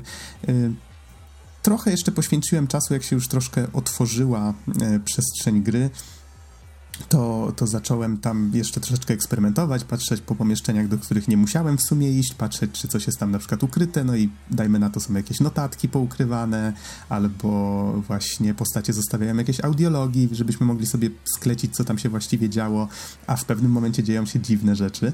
Właśnie tak jak wspomniałem, ta, ta inspiracja Odyseją Kosmiczną jest o tyle fajna, że nie ma tutaj takiego, nie wiem, horroru w rodzaju Dead Space'a, nie ma tu jakichś macek czy innych dziwnych rzeczy, potworów, a mimo to czujemy, że coś dziwnego jednak gdzieś tam jest. Nie wiemy, czy w stacji, czy poza stacją, nie wiemy, co to jest i czy, czy w ogóle jest, tak? Nie mamy pewności, o co chodzi. Jedynie na początku, jak się pojawiają pewne glicze na ekranie tej naszej sztucznej inteligencji, to w pewnym momencie wyświetla się napis, który mówi przyprowadź ją. Ją, czyli mhm. to, tą kobietę, która właśnie prosi nas o pomoc. Mhm, wydaje mi się, że też to pokazywali w trailerach, więc mhm. nie jest to jakiś duży spoiler. Y, no to jest sam początek gry, tak. I to jest tak fajnie zrobione, że takimi prostymi czasami zabiegami, które właśnie budują taki nie strach, ale taki głęb, głębszy, fajny niepokój. Nie ma tutaj jumpscarów mhm. i innych tego typu rzeczy, po prostu jest ta pustka dookoła i, i taki, taki bardzo fajny, gęsty nastrój. Podoba mi się ta gra i mam jedynie tylko uwagę do tego, że nie grałem w nią długo, a już mam przeczucie, że trzeba ją sobie dawkować. To znaczy, yy, mam wrażenie, że po prostu ten sposób interakcji ze światem przez wzgląd na to, że on stara się być taki względnie realistyczny, czyli ta kamera zawsze się porusza raczej dość powoli, bo powiedzmy mechanicznie kamera nie jest w stanie się szybciej przekręcić czy coś, może o to chodziło. No to czujemy, że gdyby tylko twórcy dali nam trochę więcej swobody, że możemy szybciej ruszać tym, tą, tą kamerą, czy się rozglądać, to byśmy tą grę skończyli dużo szybciej. Więc możliwe, że to tak, tak, tak rodzi w pewnym momencie takie przeczucie, że no trochę się już zmęczyłem, tak, grając w tę grę, więc domyślam się, że jakbym spędził z nią kilka godzin pod rząd, to pewnie bym stwierdził, że a, to może nie to. Ale to, to jest tylko takie przeczucie, to nie jest tak, że to, to nie jest fakt, tak. Grałem w nią może dwie godziny max w tej chwili, tak na dwa krótkie posiedzenia. E, no i zobaczymy. Mam Mam nadzieję, że jakąś recenzję uda mi się przygotować, jak już ją skończę i, i, tutaj albo potwierdzę, albo stwierdzę, że nie, że jednak wszystko jest w porządku, ale wydaje mi się, że jeżeli dla kogoś jakby ten opis zabrzmiał interesująco, to warto sprawdzić, bo jest ciekawie i wydaje mi się, że nie dużo gier próbuje takich zabiegów. Pamiętam kilka w przeszłości, ale, ale nie hmm. jest ich jakoś szczególnie dużo. Przywodzi mi się na myśl taka starsza właśnie przygodówka, która się nazywa bodajże Experiment 112 która polegała właśnie na tym, że... Obserwowało się nie... kobietę uwięzioną w tak, jakimś ośrodku. Dokładnie. Kobieta uwięziona chyba mm -hmm. na stacji arktycznej i my jakby staliśmy za konsoletą i jedyne co mogliśmy to przełączać kamery i jakby e, chyba o trochę operować maszynerią, ale ona, to jakby jej mówiliśmy, co, co ma zrobić. Tak, to, to było, to ciekawym było... zabiegiem, bo to w sumie mm -hmm. taka, taka gra z trzeciej, ale też trochę drugiej osoby. Tak, tak, tam pamiętam, że były właśnie takie zabiegi w rodzaju e, jeżeli mnie słyszysz, to porusz kamerą góra-dół, tak? E, mhm, tak, to, to, to, też, to też było pierwsze, co mi przyszło na myśl, bo lata temu grałem w demko, ale już zapomniałem tytułu. Ja chyba też nie skończyłem jej całej. Jak to było? Eksperyment? Wydaje mi się, że eksperyment 112. Okej, okay, okej, okay, to później sobie wygooglam i sprawdzę. E, pamiętam tylko, że tamta gra miała straszne problemy z optymalizacją. Można było... E, nie, przepraszam, przepraszam, e, przekręciłem Experience 112, nie Experiment. A, okej, okay. Experience 112. No właśnie, Pamiętam, że gra miała straszne problemy z optymalizacją, a może to była kwestia mojego komputera wtedy, bo można było kilka kamer chyba włączyć naraz i to tam zaczynało rzęzić wszystko. E, Okej, okay, ale to może już dość o Observation. Powiedz mi o Hadesie. Czyli to jest, jeżeli dobrze pamiętam, nowa gra Super Giant Games, czyli twórców mhm. Transistora, Bastiona, Dokładnie tak. Wrócili Zostało... do korzeni, tak, teraz? Wrócili do korzeni, znaczy wrócili i zmodyfikowali swoje korzenie może bardziej. Mm -hmm. No to mhm. jest, y, to jest ich nowa gra, która była zapowiedziana w zeszłym roku na The Game Awards. Nie pamiętam, czy przypadkiem od razu też nie wystartowała razem z Epic Game Storem, bo jedynie w tej chwili możemy ją tam kupić. Z tego, co widzę na wiki, to grudzień 2018 wtedy wystartowało Early Access i nic mm -hmm, więcej dokładnie. nie jest podane. Gra jest jeszcze w Early Accessie i chyba zostanie tam przez jeszcze około rok, tak wydaje mi się, że do grudnia i stosunkowo co miesiąc e, wychodzą nowe aktualizacje, które faktycznie są nietrywialne. E, w grze wcielamy się w Zagreusa, e, który jest według... Znaczy cała gra jest oparta na mitologii greckiej. Wcielamy się w Zagreusa, który jest synem Hadesu i bodajże Persefony, ale to jak to z mitami greckimi? Z, z, różnie to bywa, zależy od kogo pytasz.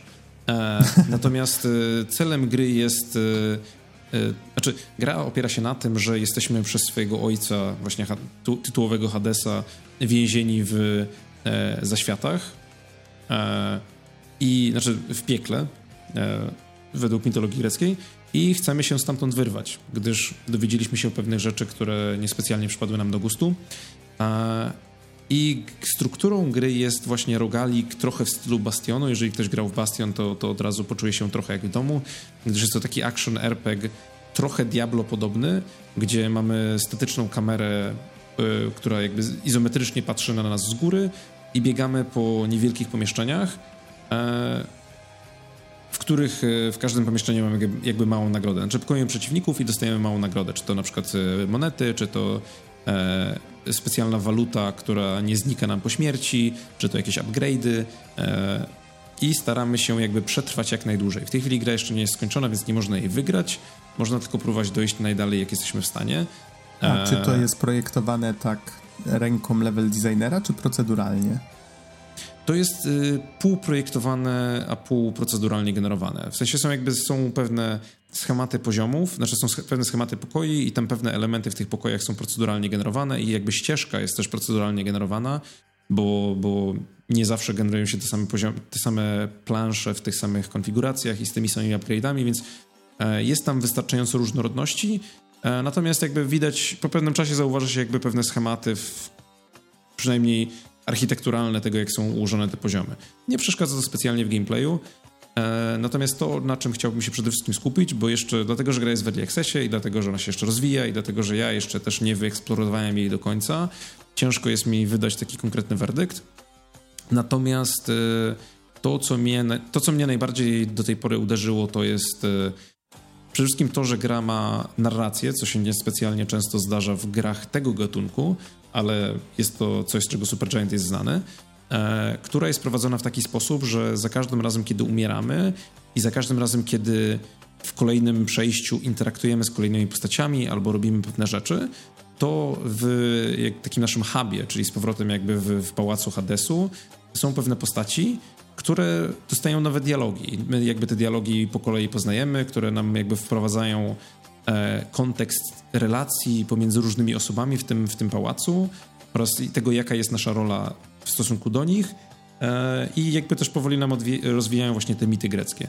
E, po drodze spotykamy manifestacje różnych bogów, które służą jako upgrade'y, w sensie każdy bóg, którego spotykamy na swojej drodze, w sensie, no, manifestacje tych bogów, czyli na przykład Poseidona, albo Zeusa, albo e, Artemis, e, dają nam do wyboru różne upgrade'y, które są jakby związane z tym, z czym ten bóg się kojarzy. Czyli na przykład jeżeli, jeżeli wybieramy upgrade'y Zeusa, to dostajemy na przykład e, pioruny, e, które, które wypadają z naszych pocisków, albo jeżeli idziemy w Aresa, czyli boga wojny, to na przykład E, dostajemy upgrade'y, które są trochę bardziej tematycznie powiązane z nim, co jest e, dosyć ciekawym zabiegiem.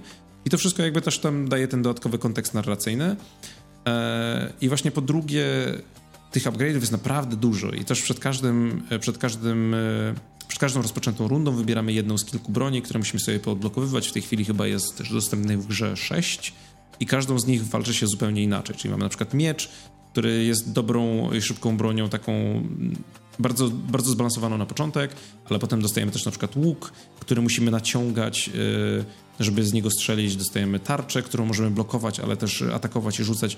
E, wybieramy tylko jedną broń, ale te bronie są silnie modyfikowane przez to, jakie upgrade'y znajdujemy po drodze, więc ich jest, kombinacji jest naprawdę dużo, możliwości jest naprawdę dużo, tyle, że są oczywiście pewne kombinacje, które są dużo silniejsze niż inne. Są pewne warianty, które dają nam naprawdę, naprawdę dużo większe możliwości niż inne i tego się jakby stopniowo nauczymy, ale dlatego, że te upgrade'y są też nam losowane po drodze, no to czasami dostaniemy taki, takie przejście, gdzie myślimy sobie, że o wow, teraz jestem super silny i idzie super fajnie, a czasami po prostu no nie wypada. No, no nie wypadają rzeczy, które są albo specjalnie ciekawe, albo pasują nam do rzeczy, które mamy wcześniej i wtedy przegrywamy jakby, bo, bo się nie wylosowała kostka tak jak trzeba. E, I to się trochę wiąże, z, to się trochę łączy z tym, że moim zdaniem na chwilę obecną, w sensie w takim stanie, w jakim gra jest na końcówkę maja 2019, to jeszcze wymaga tam balansu. Znaczy wymaga roboty przy balansie, w sensie od Aktualnie w grze są trzy światy do przebiegnięcia, jakby takie trzy biomy nazwijmy to. I pierwszy jest całkiem fajnie zbalansowany i da się w niego generalnie spoko grać, ale od drugiego wzwyż e, poziom trudności rośnie bardzo szybko i szczególnie jest to odczuwalne w bossach, którzy kończą każdy biom. E, ponieważ są to walki, które są bardzo brutalne, ale też bardzo długie, bo po prostu dziobiemy tych przeciwników, odrobinkę im spada życie, my jakby unikamy, tracimy, tracimy po kolei e, zdrowie i nie jest tak, aż tak łatwo się uleczyć, to też warto wzmieni, e, nadmienić. I jakby czujemy, że każda taka walka z tym bossem to jest takie po prostu 5 minut takiego teraz muszę biegać i unikać i wykombinowywać one nawet nie są specjalnie skomplikowane mechanicznie, czy nie, jest, nie jest jakby, nie są trudne do wymyślenia jako zagadki. To jest po prostu takie, biegamy i staramy się unikać, a oni atakują bardzo szybko i bardzo brutalnie i, i, i zastanawiamy się, o, czy, czy tym razem uda nam się zajść trochę dalej. I jakby Czyli takie trochę się to... damage mhm. sponge. Trochę są to takie damage sponge i mamy jakby pewne, pewne permanentne upgrade'y, które pozwalają jakby nam trochę z tym pomóc, no ale, ale tylko w pewnym stopniu. Szczególnie teraz boss wieńczący trzeci biom, to jest koleś, od którego się odbiłem już parę razy, no bo to jest po prostu taka walka, gdzie za każdym razem jest takie Ugh. no to teraz mam 10 minut biegania i, i próbowania sobie z nim poradzić, ale no nie jest to do końca przyjemne. W sensie to nie jest taka... Nie czuję, żeby to były walki, które mnie wysilają motorycznie, czy wysilają mnie pod względem tego, że ja muszę wykombinować ich paterny albo coś w tym stylu. To jest po prostu takie... To są przeciwnicy z bullshitowymi atakami, z bullshitową ilością życia i ja muszę, ja muszę jakby to przetrwać, a nie, a nie wygrać sprytem. E, więc to jest to, z czym mam aktualnie problem, natomiast mam silną nadzieję, że jakby zostanie to wybalansowane z czasem. Mhm, to ode mnie tylko jedno pytanie. Jak rozumiem, jest to gra, w którą gra się przede wszystkim dla gameplayu.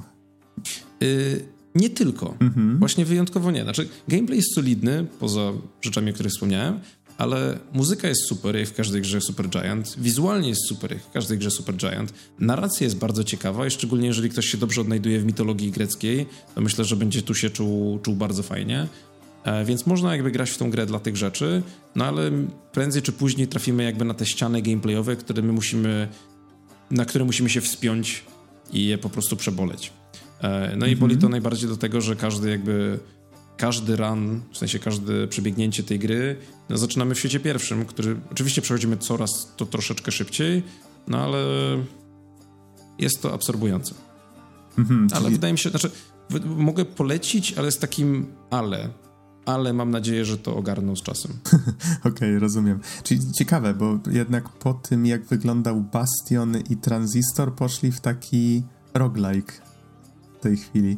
Yy, tak, tak, tak. Wzięli to, co mieli i, i to zroguelike'owili. Wydaje mi się, że fajnie pasuje to do, do ich DNA, ale no jeszcze, jeszcze trochę zanim będę mógł wydać pełen werdykt. Mhm, bo oni przez chwilę mieli ten, ten, to, tę przerwę, jak zrobili Pyre, tak? To się chyba nazywało od tej swojej formuły typowej. Mhm. Yy, no dobrze, to w takim razie hmm, chyba nie mam więcej pytań. Dobra. E, wydaje mi się, że a, jest to ciekawy produkt pytanie. i warto mieć go na Właśnie no. jedno pytanie mam. Jak daleko sięga e, Early Access? Czy się orientujesz? Czy faktycznie tej gry jest tam dużo i czy dużo jeszcze będzie? Bo nie pamiętam, czy mówiłeś. Gry jest dosyć sporo, bo ja już chyba w tej chwili wpakowałem w nią około 10 godzin i jeszcze jest tam, żeby się bawić. E, co chwila są patch noty, więc też można jakby patrzeć na to, co się zmienia w tej grze. Natomiast no, mam nadzieję, że jeszcze trochę tego dodadzą. Wydaje mi się, że finalny produkt to będzie taka gra na jakby 15 do 20 godzin, żeby ją skończyć po raz pierwszy i pewnie będzie tam jeszcze co robić po pierwszym skończeniu.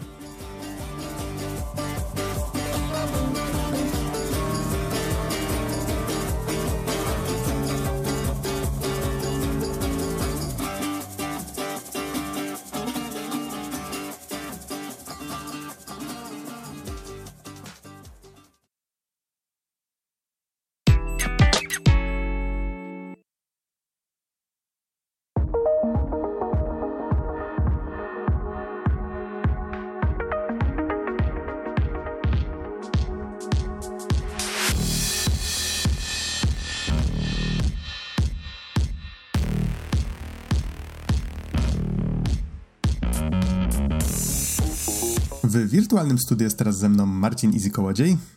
Hej, hej. A mówi Adam Noxa 15 Dębski. Nagrywamy w czwartek 30 maja 2019. Jeszcze. Z dobrą godzinę dzień trwa. Więc mamy dość mamy limit czasowy na to, żeby zacząć i skończyć mówić o Katanie Zero, bo będziemy ją teraz recenzować. Um, a jest to gra indie, która wyszła już, patrzę kiedy to było. 18 kwietnia tego roku. Mm -hmm. I na czym można w nią zagrać? Y, na PC-tach Windowsowych i Macowych oraz Nintendo Switch. Nice. A w, ty w którą wersję grałeś? Y, na Nintendo Switchu. Okej. Okay. No ja sobie grałem na PC na wersji z Goga. I jeszcze taka ciekawostka. Dzisiaj wyszedł patch do tej gry z nowymi różnymi trybami, więc widać, że twórca, co prawda na razie mam wrażenie, że tylko na Steamie, a przynajmniej na, na Google jeszcze ten patch się nie pojawił, e, więc fajnie, że twórca rozwija. Mam nadzieję, że jeszcze wspomnimy trochę więcej na temat zawartości tego patcha później. Najpierw może powiedzmy, o czym właściwie ta gra jest. To... E, wiesz co, wiesz co, jeszcze, jeszcze jeszcze coś po drodze. Mhm. E, zacznijmy od tego, że w ogóle wydawcą jest Devolver Digital i to tak jakby, no ludzie się trochę śmieją, że to widać, że Katana Zero to jest takie Devolver Digital The Game, a producentem jest e, ASCII Soft, czyli tak naprawdę głównie jeden człowiek, Justin Stander, który e, tworzył Katana Zero przez ostatnie 6 lat. To jest kolejna, kolejna z tych gier, które proponuję do recenzji i którą tworzył jeden człowiek bo wcześniej była Gorogoa, jeszcze w międzyczasie mm-hmm. ty chyba recenzowałeś Akcję Verge'a, którego skończyłem i był super. I, mm, i tak, coś jeszcze tak, chyba to, było. To, też jedna osoba tworzyła. Było kilka takich, ym, można to nazwać, historii sukcesów, tak? O, gier tworzonych przez pojedyncze osoby. E, przy czym trzeba pamiętać, że prawdopodobnie jest tysiące osób, które próbują powtórzyć podobny manewr i im się to nie udaje, po prostu nigdy o tym e, nie słyszymy, tak, nie docierają do nas takie historie. No ale to, to miało być pozytywnie, a ja tu lecę jakimiś smutami. Ale e, tutaj, tutaj nie może być pozytywnie w tym, Dlaczego? w tym ciężkim świecie, w tej dystopijnej przyszłości, w klimatach neonua, ciężko o pozytywne uczucia i uśmiechy i zabawy. Nie, to jest ciężki świat. To jest świat zbrodni, świat pełen przelewu krwi, świat dragów i innych dziwnych rzeczy. I katan. I katan. Katan zero nawet. I nie chodzi tutaj o planszówkę. O, okej. Okay. Niemniej... Ciekawie, że podsumował świat Katany Zero. Pojawiło się tu ważne słowo, czyli neo-noir bo jakby ta stylistyka tutaj bije od początku, tak, po oczach. E, nawet nie tyle po oczach, cały, cały nastrój tej gry właściwie tak bardzo fajnie nawiązuje do, e, do filmów Drive. Troszeczkę też miejscami tutaj przy, takie Sin City, głównie ze względu na to, że niektóre postacie, które się tutaj pojawiają, czarne charaktery, są tacy przerysowani, tacy trochę komiksowi, a z Drive'em dlatego i w ogóle z Neo Noir że mamy tutaj bohatera, który w sumie nie jest taki y, ani biały, ani y, znaczy w sensie nie jest ani śnieżno-białym bohaterem, tak, ani powiedzmy mm, jest takim szarym jak to określić inaczej, e, lepiej? Ciężko go umiejscowić na spektrum Mo moralności. Dokładnie, słowo moralność mi brakowało. Tak.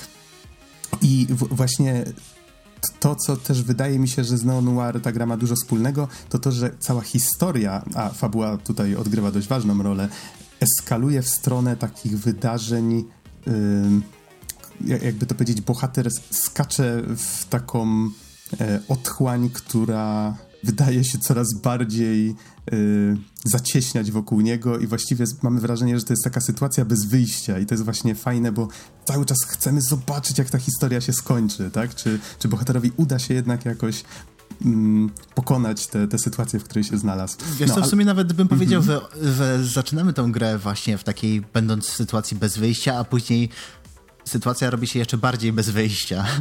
Cały czas eskaluje, ale jeszcze, jeszcze wracając do samych klimatów neo-noir, to tak jakby nie tylko narracyjnie tutaj mamy do czynienia z takimi opowieściami mm, trochę o moralności, trochę właśnie, trochę przemocy, trochę dystopii i tak dalej, ale yy, wydaje mi się, że przede wszystkim oprawą audiowizualną. Jeżeli ktoś ogarnia chociaż trochę e, retrowave, klimaty, czy jakiś tam synthwave, czy cokolwiek innego, to na pewno się tutaj odnajdzie, bo to bo to po prostu widać. Zarówno stylistyka samej, samej gry, w sensie to co, to, co się dzieje wewnątrz gry, jak i wszystkie menusy y, takie utrzymane trochę w konwencji y, starych magnetowidów. Zresztą kasety VHS odgrywają tutaj dość ważną rolę, w sensie stylistyczną i można też powiedzieć mechaniczną, może troszeczkę też.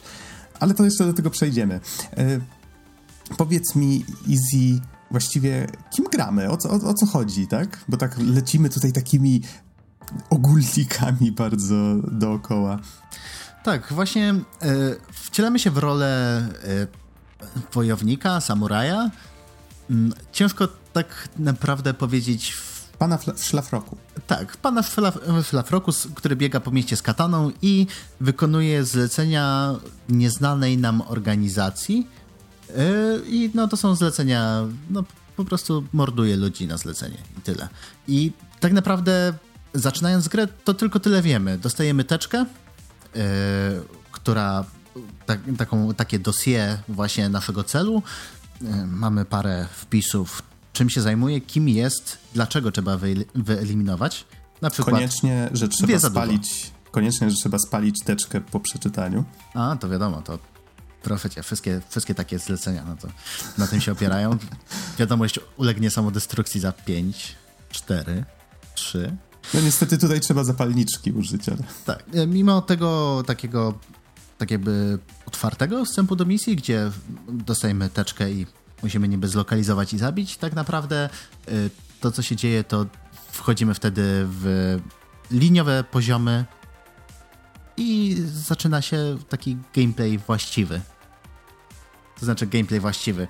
Właśnie tak jak Noxie powiedziałeś, że tutaj e, Katana Zero kładzie dosyć spory nacisk na narrację, więc oprócz liniowych leveli, gdzie chodzimy i siekamy, mamy też cutscenki, które są zresztą bardzo fajnie poprowadzone. Mega mi się to podobało, we, w jaki sposób rozwiązano tutaj drzewko dialogowe. Ja bym nawet nie nazywał tego cutscenkami. W ogóle twórcom udało się tak fajnie zbalansować gameplay i właściwie dialogi. Zamiast cutscenki po prostu używałbym nazwy dialogi. Y, tą, tą całą narrację i rozgrywkę zbalansowali w ten sposób, że właściwie mm, ciężko właściwie czasami e, odróżnić jedno od drugiego. Znaczy, teoretycznie misje mają swój początek i koniec, tak? Gra jest podzielona tam na jakieś dni czy, czy rozdziały, można by to nazwać, ale mm, jakby mamy najpierw jakiś dialog, potem jakąś delikatną scenkę, tak? Potem znowu kawałeczek misji, znowu jakiś dialog. Nigdy się nie nudzimy i te dialogi one nie sprawiają wrażenia takiego przerywnika, że okej, okay, to teraz odłożę pada i nic nie będę robił. Mamy bezpośredni udział w tych dialogach. Nigdy nie, yy, nie możemy czekać bezczynnie, bo to wygląda w ten sposób, że nad postaciami pojawiają się chmurki. Nie mamy tutaj dubbingowanych dialogów, wszystko jest pisane tekstem, e, tak właśnie lekko komiksowo, ale wszystko, co się pojawia w tych chmurkach, zawsze jest przedstawione w graficzny sposób tak, żebyśmy rozpoznali E, emocje, z jakimi dane, dane zdanie zostało wypowiedziane, na co został położony akcent. Jeżeli ktoś coś powie na przykład śpiewnym głosem, to to tak faluje i, i na przykład świeci się tęczowo, więc zawsze czytając ten tekst jesteśmy w stanie wyczuć masę emocji, które powiedzmy postać próbuje przekazać w ten sposób. Jest to bardzo fajne, ale ważniejsze jest to, że jak już się pojawi dana kwestia, to mamy ograniczony czas, kiedy ona zniknie i zacznie się dialog toczyć dalej. To jest jedna rzecz. A druga, że na dole mamy pasek naszej reakcji. I początek tego paska jest czerwony. Ten obszar czerwony może być krótszy, może być dłuższy, i z reguły ta pierwsza rzecz, którą mamy do wyboru, to jest jakieś takie odszczeknięcie w rodzaju: O, zamknij się, albo O, spadaj. I to jest właśnie ta czerwona opcja. Natomiast jeżeli już pasek czasu przeleci przez tą czerwoną opcję, to pojawiają się kolejne. I tu mamy już coś sensowniejszego, tak, do powiedzenia. Yy, właśnie trochę, trochę mi to przypomina yy, patent wprowadzony przez Telltale Games w serii yy, Walking Dead. W sensie taki krok, krok dalej po prostu. Jeżeli zbyt długo czekamy, no to wtedy mamy jakąś E, domyślną odpowiedź, powiedzmy, ale bardzo fajnie możemy właśnie przerwać komuś i to wpływa po prostu na, na całość scenki, nie? Możemy kogoś odpowiednio zdenerwować i, i może być różnie. I tutaj e, warto zaznaczyć, że wszystkie nasze e, wszystkie nasze decyzje i to, jak poprowadzimy dialogi, to wpływają na to, czego się dowiemy. Co nie? Tak, czyli nie, nie, z tego co mi wiadomo przynajmniej, nie wpływamy na główną linię fabularną, czyli gra, to co ma się w niej wydarzyć się wydarzy, ale poprowadzając, prowadząc dialog w konkretny sposób jesteśmy w stanie się dowiedzieć czegoś, czego na przykład nie dowiedzieliśmy się mm, przechodząc grę poprzednim razem, tak? Tak, a e, oprócz tego, co się dzieje tak jakby w teraźniejszości jeszcze dowiadujemy się trochę o naszym, o naszym bohaterze, który też jest dosyć, dosyć tajemniczy, jak to, jak to przestało na filmy noir. Yy, I no, no nie powiem. Szczerze mówiąc, yy, yy, do Katany Zero przyciągnęła mnie oprawa audiowizualna i jak gdzieś tam patrzyłem właśnie na, jak, na jakiś gameplay, to, to było takie, o wow, nie, to, to wygląda bardzo fajnie. A tak naprawdę to głównie kończyłem, kończyłem grę właśnie chcąc poznać całą historię i o co tak naprawdę chodzi. I no nie zawiodłem się, naprawdę nie zawiodłem się. Mimo tam momentami może być takie trochę pretensjonalne, może mieć, można mieć do tego nieco zarzutów. Na przykład yy, jeżeli chcecie tak bardziej od satyrycznej strony właśnie dlaczego to jest Devolver Game yy, Devolver Digital The Game, to możecie obejrzeć materiał Jaciego z Zero Punctuation, Y, on właśnie tam bardzo fajnie punktuje, y, o co w tym wszystkim chodzi, ale no, no nie powiem, ja byłem zadowolony. Ale jak rozumiem, to jest taki materiał raczej już po zagraniu w grę? Yy, tak, tak, oczywiście. Jaci zawsze spoileruje w mniejszy lub większy sposób, więc... Okej. Okay. No, to, to, tak. Wolałem zapytać dla pewności. Yy, taka jedna rzecz mi się jeszcze przypomniała. Jak się przerywa dialog, Czyli używamy na przykład tej czerwonej opcji w rodzaju tam, o, zamknij się, albo dzwoni ktoś do nas i pierwsza czerwona opcja to jest rozłącz się. To te chmurki tych postaci, które zaczęły już mówić, one się tak rozpadają, tak jakby, jakbyśmy wysadzili komuś kwestię, tak, że on już stracił wątek i za chwilę powiedzmy, a, co ty robisz, czemu mi przerywasz? To jest fajne, bo buduje taki, faktycznie takie wrażenie, że ma się wpływ na dialog, ale też pozwala w pewien sposób odegrać postać. Czyli my może nie mamy szczególnej jakby możliwości wpłynięcia na to, jak ta historia się potoczy. Przynajmniej, no, są tam pewne wyjątki oczywiście, ale, mm, ale przynajmniej czujemy, że, że mamy jakiś wpływ odegrania tej postaci, że możemy zrobić z niego albo właśnie takiego chama i prostaka, albo odegrać trochę miłego gościa, tak? No, rozegrałem sobie potem, przechodząc grę po raz drugi, kilka pierwszych misji i na przykład niektóre dialogi e, w bardzo zabawny sposób toczą się zupełnie inaczej niż, niż za pierwszym. Więc to jest taki bardzo, bardzo fajny detal. a poza tym a poza tym tutaj wspomniałeś o, o fabule i faktycznie przyznaję, że zwiastun kupił mnie tym, że działo się w nim dużo takich psychodelicznych rzeczy. To znaczy, e, że w sumie bohater odwiedza na przykład co misję swojego psychologa, tak? I no widzimy, że on pełni trochę ważniejszą rolę w tej historii, daje mu te zlecenia, co misje i tak dalej, mówi mu przyjdź następnego dnia, porozmawiamy o tym, co się wydarzyło e, i zawsze też daje bohaterowi lekarstwo. No, podchodzi, wstrzykuje mu coś, mówi, że to, to jest lekarstwo tam na to, co ci dolega, teraz wszystko będzie dobrze. E, I właśnie to jest jakby to jest to, co dowiadujemy się na początku gry, tutaj oczywiście nie spoiluję nic co, co dzieje się dalej, ale mamy taką sytuację, że jesteśmy właściwie takim bohaterem, który idzie mordować ludzi, non-stop będąc na tym lekarstwie, tak? Nie wiemy do końca, co to jest, e, nie wiemy właśnie dla kogo pracujemy. Jest masa niewiadomych, pojawiają się jakieś postacie, które poznajemy i niestety, to znaczy, to jest super, to do tej pory wszystko jest ekstra, ale niestety historia wydaje mi się, że się kończy za wcześnie. To znaczy, właściwie ucina się w momencie, kiedy myślałem, że nadchodzi jakiś wielki finał i trochę było mi tego szkoda i wydaje mi się, że to jest coś, o czym akurat w recenzji powinno się wspomnieć. Yy, tak, tak, jak najbardziej, ale jeszcze chciałbym wspomnieć o tym, że yy, właśnie autor wspomina na swoim Twitterze i już od samej, samej premiery tak naprawdę o tym mówi, że planuje jedno trochę większe darmowe DLC do, do Katany Zero i tak jakby pewne miejsce wewnątrz gry właśnie sugeruje, że tam się będzie działa sama końcówka historii, więc yy, oprócz dodatkowych trybów i jakiegoś tam dodatkowego gameplayu, powiedzmy, wygląda na to, że też będzie uzupełnienie fabuły. Trochę, trochę nie podoba mi się do końca ten zabieg, właśnie przez to, że tracimy finał, powiedzmy, no ale cała reszta jest na tyle satysfakcjonująca, że, że dalej myślę, że warto.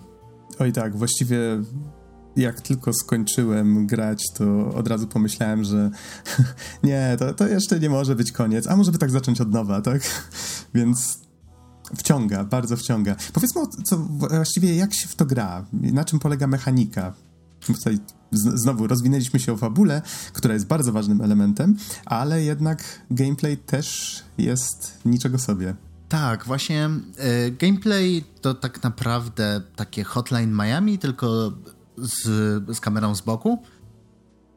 No myślę, że to jest, to jest najlepsze porównanie. Co prawda y, akurat trochę mi brakuje, inaczej brakowało, bo chyba w najnowszym update'cie to też ma wyjść, y, że ruchy przeciwników są, są dosyć, dosyć losowe, ale i brakowało mi takiej możliwości właśnie zaplanowania całego, wykonania całego levelu tak, takim jednym ruchem, ale ale wracając, y, Hotline Miami, po prostu idziemy, mamy do dyspozycji cięcie mieczem, które też działa jako odbijanie pocisków, mamy przewrót i to jest wszystko. Musimy sobie radzić. Do tego tam jeszcze później dochodzi, dochodzą jakieś rzeczy typu y, zagrożenia środowiskowe, y, podnoszenie pojedynczych przedmiotów, czy to są jakieś, czy to są jakieś wazony, nowe, granaty, czy cokolwiek innego. Możemy to podnieść z ziemi, jak tylko znajdziemy i rzucić w przeciwników. I gameplay lub jest bardzo prosty, w sensie mamy szereg pomieszczeń, które są ułożone na mapie takiej bardziej wertykalnej, w sensie mamy po prostu przeważnie kilka poziomów, gdzieś tam jakieś klatki schodowe, jakieś, e, jakieś takie szyby, przez, e, po których możemy skakać odbijając się od, e, od ścian i musimy wyeliminować przeciwników, przejść dalej, wyeliminować cel. Brzmi bardzo prosto, ale jest naprawdę, sterowanie jest bardzo, bardzo konkretne, jest responsywne, przyjemne, plus do tego cały, cały tak jakby feedback związany z uderzeniami, to jak ciachniemy kogoś, na ścianę leci po prostu taka, e, taka struga krwi i do tego jeszcze e, czas się tak jakby zatrzymuje, w sensie ten efekt taki znany e, z bijatek, że jak w coś uderzymy, to wtedy przez chwilę, przez parę klatek tak jakby jest trochę, trochę wolniej się dzieje cała akcja. I tak jakby wszystkie te takie zabiegi stylistyczne, które też w sumie wpływają na gameplay, zostały tak zaprojektowane, że to jest po prostu mega przyjemne. Jak, jak tylko skończyłem grę, to właśnie zdarzyło mi się parę leveli y, powtórzyć, tylko dlatego, że to było fajne. Po prostu przejść szybko przez level, zobaczyć jak to wszystko wygląda. Tym bardziej, że jak skończymy level, jak nam się podoba, podoba tak jakby jego, jego rozwiązanie, bo każdą, y, każdą sekcję możemy sobie po prostu przewinąć e, wchodząc do menu i zrestartować, ale tak jakby e, jak przejdziemy jakiś poziom e, i idziemy dalej, to mamy nagranie z monitoringu, które podąża za nami i pokazuje wszystko, wszystko w normalnym tempie. Bo ja wiem, czy w normalnym tempie. To znaczy, mo możemy wpływać na to nagranie, faktycznie. Możemy sobie je cofać, możemy je przewijać w dowolnym kierunku tak w sumie skojarzyło mi się to z Super Meat Boyem. Czyli mamy jakąś małą planszę, gdzie musimy dotrzeć do końca. Dowolna rzecz dotknięta, groźna nas zabija. No akurat w Super Meat Boyu to były powiedzmy piły tarczowe, tutaj są to pociski albo uderzenia pięścią od przeciwnika. Każdy przeciwnik ma jakieś tam inne swoje ataki, e, których musimy się oczywiście nauczyć. I jak dotrzemy do samego końca, no to wtedy dopiero możemy sobie zobaczyć te poprzednie, znaczy właściwie tą udaną próbę w przypadku Katany Zero, no w przypadku Super Meat Boya tam się wszystkie te Meat Boye, które zginęły, tak się ruszały jednocześnie. E, ale pomysł jest dość podobny. I jeszcze... Chyba wydaje... nie wspomniałem o jednej mechanice. No. Spowalniania Mamy... czasu? Dokładnie tak. to proszę bardzo, już oddaję głos.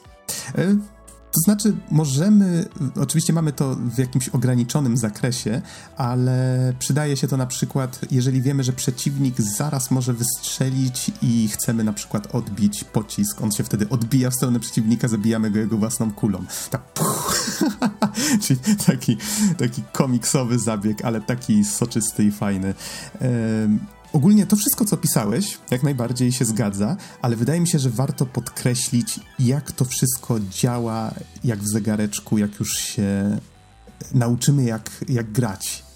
Wpadamy do pomieszczenia widzimy, że ktoś się opierał o drzwi z drugiej strony. Sprzedajemy kopa. Ten facet już leży głową w ziemi. Jego koledzy wstają i już zaczynają w nas strzelać. Spowolnienie czasu. Puch, odbijamy jedną kulę, zabijamy gościa, robimy przewrót. Wtedy nie jesteśmy wrażliwi na kulę omijamy powiedzmy jakiś z drugiej strony, ktoś z shotguna strzela, ale my akurat robiliśmy przewrót, chwytamy butelkę, rzucamy w tego gościa. W tym czasie widzimy, że podbiega kilku kolejnych, więc niszczymy na przykład wentylator albo coś innego, dym się rozprzestrzenia w pokoju, wykańczamy resztę, kiedy nas nie widzą, odchodzimy, koniec pokoju. I cała gra składa się właśnie z takich pięknych sekwencji, e, takiego baletu mordu, można by powiedzieć. Takiego dance macabre, dokładnie.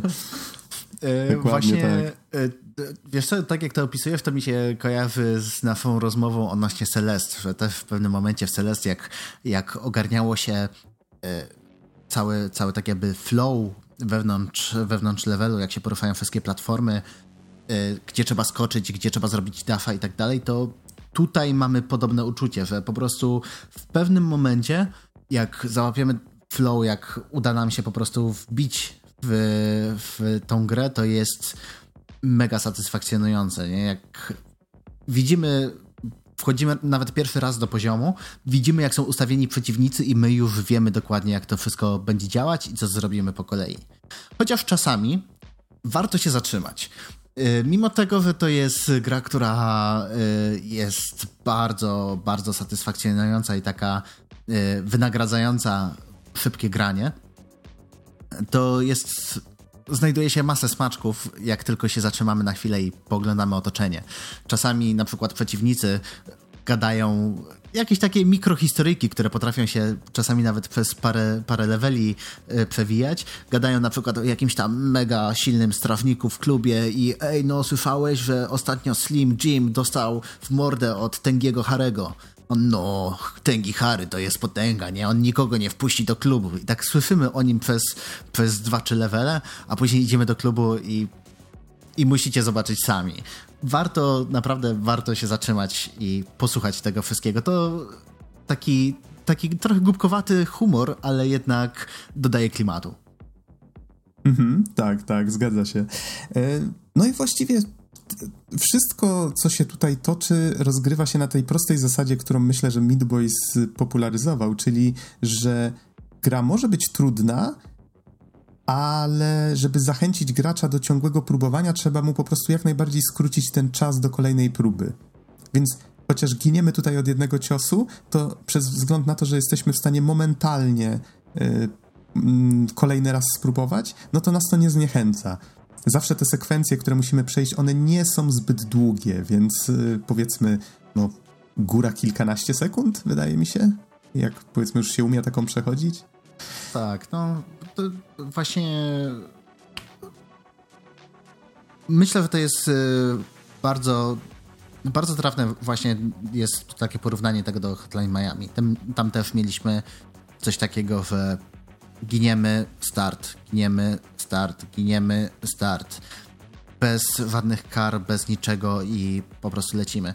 Yy, tutaj muszę jeszcze wspomnieć o jednej wadzie według mnie, yy, o czym jakoś tam napomknąłem po drodze, yy, że czasami brakuje tego, żeby przeciwnicy właśnie poruszali się w sposób deterministyczny.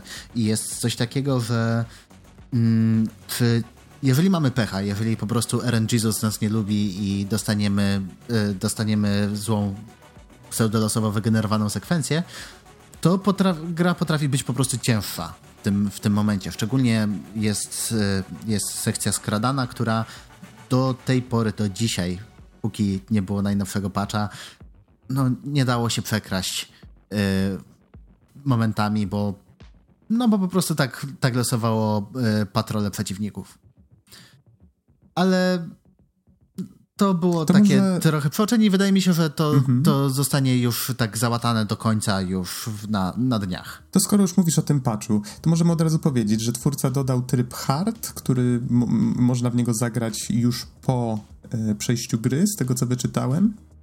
No niestety nie byłem w stanie na swojej wersji tego wypróbować na razie. I, ym, i tryb speedrunnerski, który pomija właśnie jak się domyślam, wszystkie dialogi i tym podobne rzeczy, bo... I wprowadza deterministyczne marszruty. A, tak, tak. Czyli faktycznie już, już wszystko y, jest do przewidzenia, tak? Za, za, każdym razem przeciwnicy poruszają się tak samo, żeby tak nie wpływać na, na kolejne rany, że powiedzmy startujemy od nowa nasz speedrun i tym razem przeciwnicy ruszali się inaczej niż poprzednio. No, to jest raczej niewskazane w, w tego typu wyzwaniach. E, no więc fajnie, fajnie, że twórca wspiera właśnie tego typu inicjatywy, no i od razu w newsie na temat tego patcha stwierdził, że kolejne dodatki darmowe, właśnie i te fabularne, i mniej fabularne są w drodze. Um, powiedz mi, Easy, o czym jeszcze nie wspomnieliśmy? Bardzo dużo mówiliśmy o fabule. E, wspomnieliśmy już o mechanice. W sumie o audiowizualnej części też już sporo powiedzieliśmy, ale może nie wiem, czy chcemy rozwinąć trochę myśl jeszcze? Mm, to Czego jeszcze nie mówiliśmy? To znaczy, y- nie wiem, czy wspominałeś o tym, że wszystko jest zrobione w takim dość szczegółowym, ale, ale jednak pixelarcie, tak? Tak, pixel, pixel art, ale widać właśnie, że y, twórca tutaj korzysta z różnych takich bardziej, powiedzmy, nie do końca pixelartowych rzeczy. Y, w sensie dynamiczne oświetlenie, efekty cząsteczkowe. Jest bardzo dużo efektów, które dodają na pewno, tak, choćby tak jak e, ten tekst, o którym wspominałeś, że przerwiemy komuś wypowiedź i literki się sypią, ktoś oberwie podczas krzyku i literki spływają. Jest tego bardzo dużo. Można by było momentami pomyśleć, że, że to po prostu przesyt efektów i że może to zaciemnić trochę rozgrywkę, jednak nic bardziej mylnego. Mam wrażenie, że te... Y obiekty, na które są, jest nałożony ten pixel art, one też czasami ulegają jakimś takim deformacjom. Nie, nie jestem pewien, czy dobrze pamiętam, ale y, to, to nie jest taki czysty pixel art, że każdy piksel trzyma się swojego miejsca na ekranie, tak? Te obiekty czasami morfują tak, tak. tak troszeczkę. Ale tak, ta stylistyka bardzo fajnie tutaj gra i to oświetlenie, o którym wspomniałeś, jest bardzo fajne. Powiedzmy, że pokładamy kilku gości w danym pomieszczeniu, już trupy leżą na ziemi i widzimy właśnie, że e, na ubraniach powiedzmy jakieś tam kolorowe światła na dyskotece mm, są widoczne właśnie e, na, na wierzchu tych, tych ubrań. Więc e, tak, czasami bardzo fajnie to, to gra, albo na przykład y, telewizor w mieszkaniu naszego bohatera, do którego wracamy od czasu do czasu. Możemy tam powiedzmy herbatki się napić, albo poznać e, pewną ciekawą osóbkę z sąsiedztwa. Może więcej nie powiem. E, I na przykład tam telewizor e, rzuca światło na ścianę. Więc jest kilka takich fajnych sposobów, w jaki twórca tego używa. E, natomiast jeżeli chodzi. A, no i wspomniałeś o tych efektach. E, aberracja chromatyczna jest tu bardzo w dużej mierze używana. Jest tu też taki efekt, który w sumie jak się nie przyjrzysz, to go nie zauważysz, ale że wszystkie elementy kolorowe albo jasne, właśnie tak nie jestem pewien, one tak wybijają się z ekranu jakby, tak jakby tak promieniście rozchodzą się, taką łunę zostawiają. Tak, tak, właśnie taki, nie wiem, jak, jakiś blur, jakieś rozmycia takie nałożone na to. Mm, ciężko mi powiedzieć, co to dokładnie jest, ale no ale się sprawdza. Mhm, tak, no jest dużo efektów i nawet gra na początku mówi, że, e, że ma przesyt efektów. Jeżeli ktoś poczuje się na przykład nieswojo podczas grania, zrobi mu się niedobrze, to że w opcjach może część, a może wszystko nie sprawdzałem, powyłączać. więc to jest całkiem, całkiem miłe. E, no i muzyka, muzyka jest naprawdę pasująca do tego, co się dzieje. I to, co jest fajnym zabiegiem, to mam wrażenie, że nigdy w grze.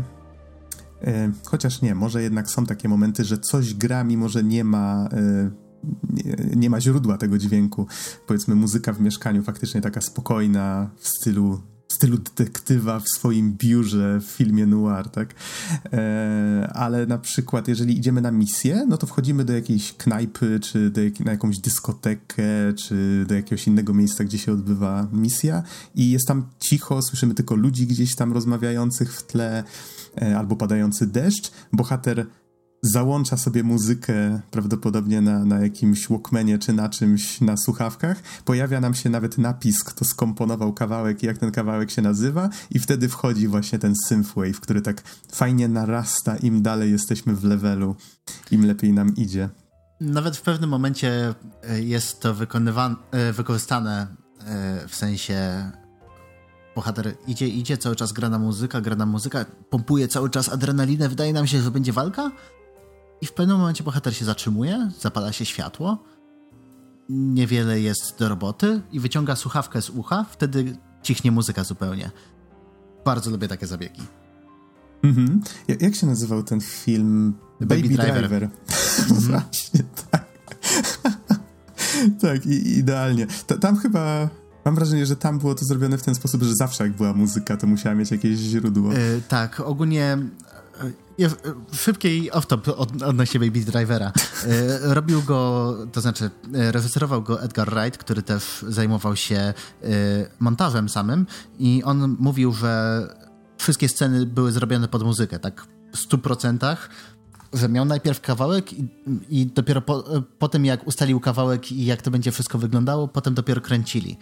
Plus do tego tak jakby bardzo ważnym elementem właśnie jest to, że y, główny bohater ma szumy, które y, w sensie ma szumy w uszach, y, które po prostu musi wyciszać i przez to cały czas słucha muzyki.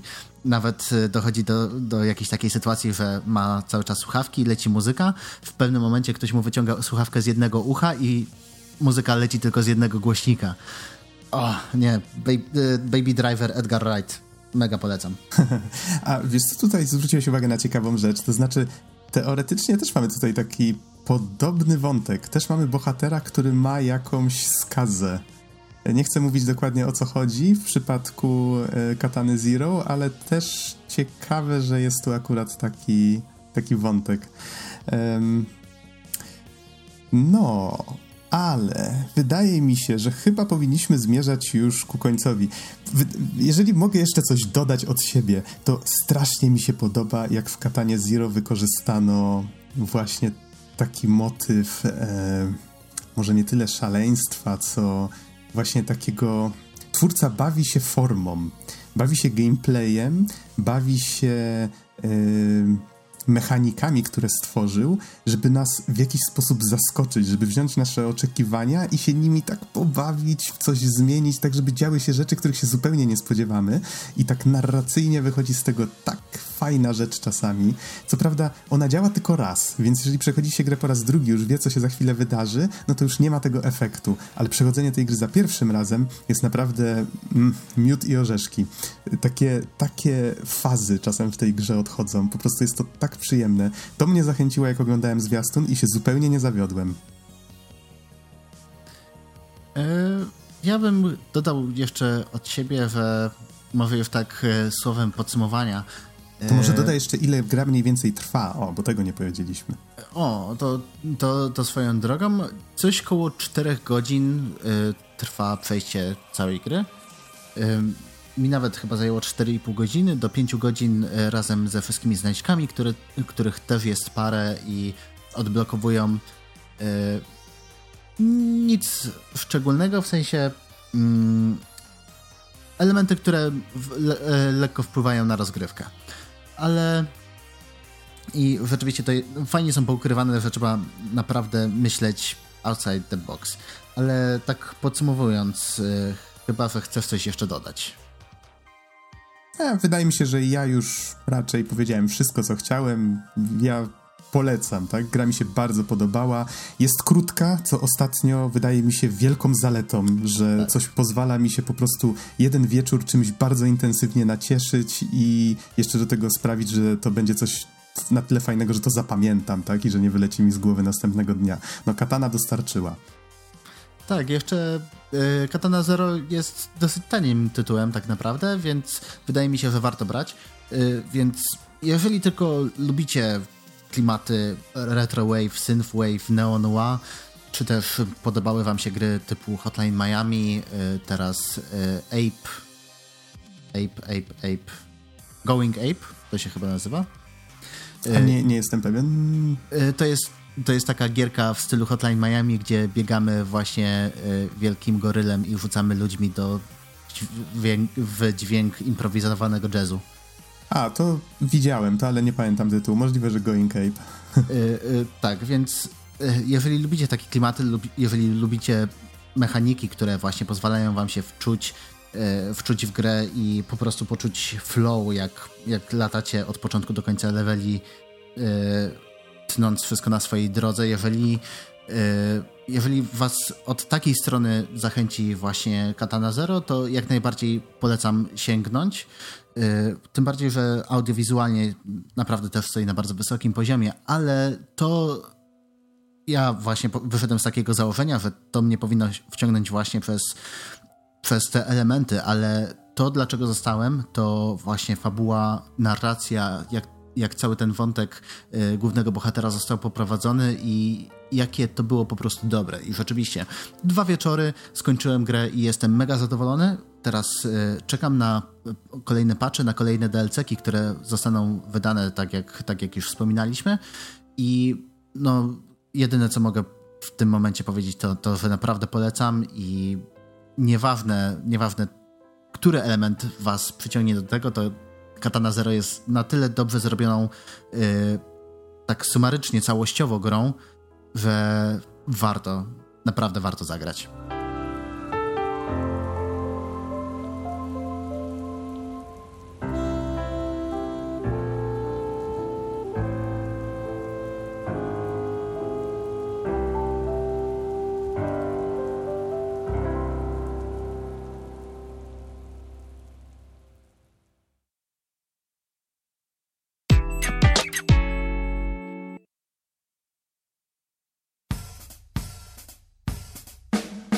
Dziękujemy Wam bardzo za uwagę, to już wszystko na dzisiaj i zapraszamy Was na następny odcinek. Trzymajcie się. Hej, hej. Hej, hej.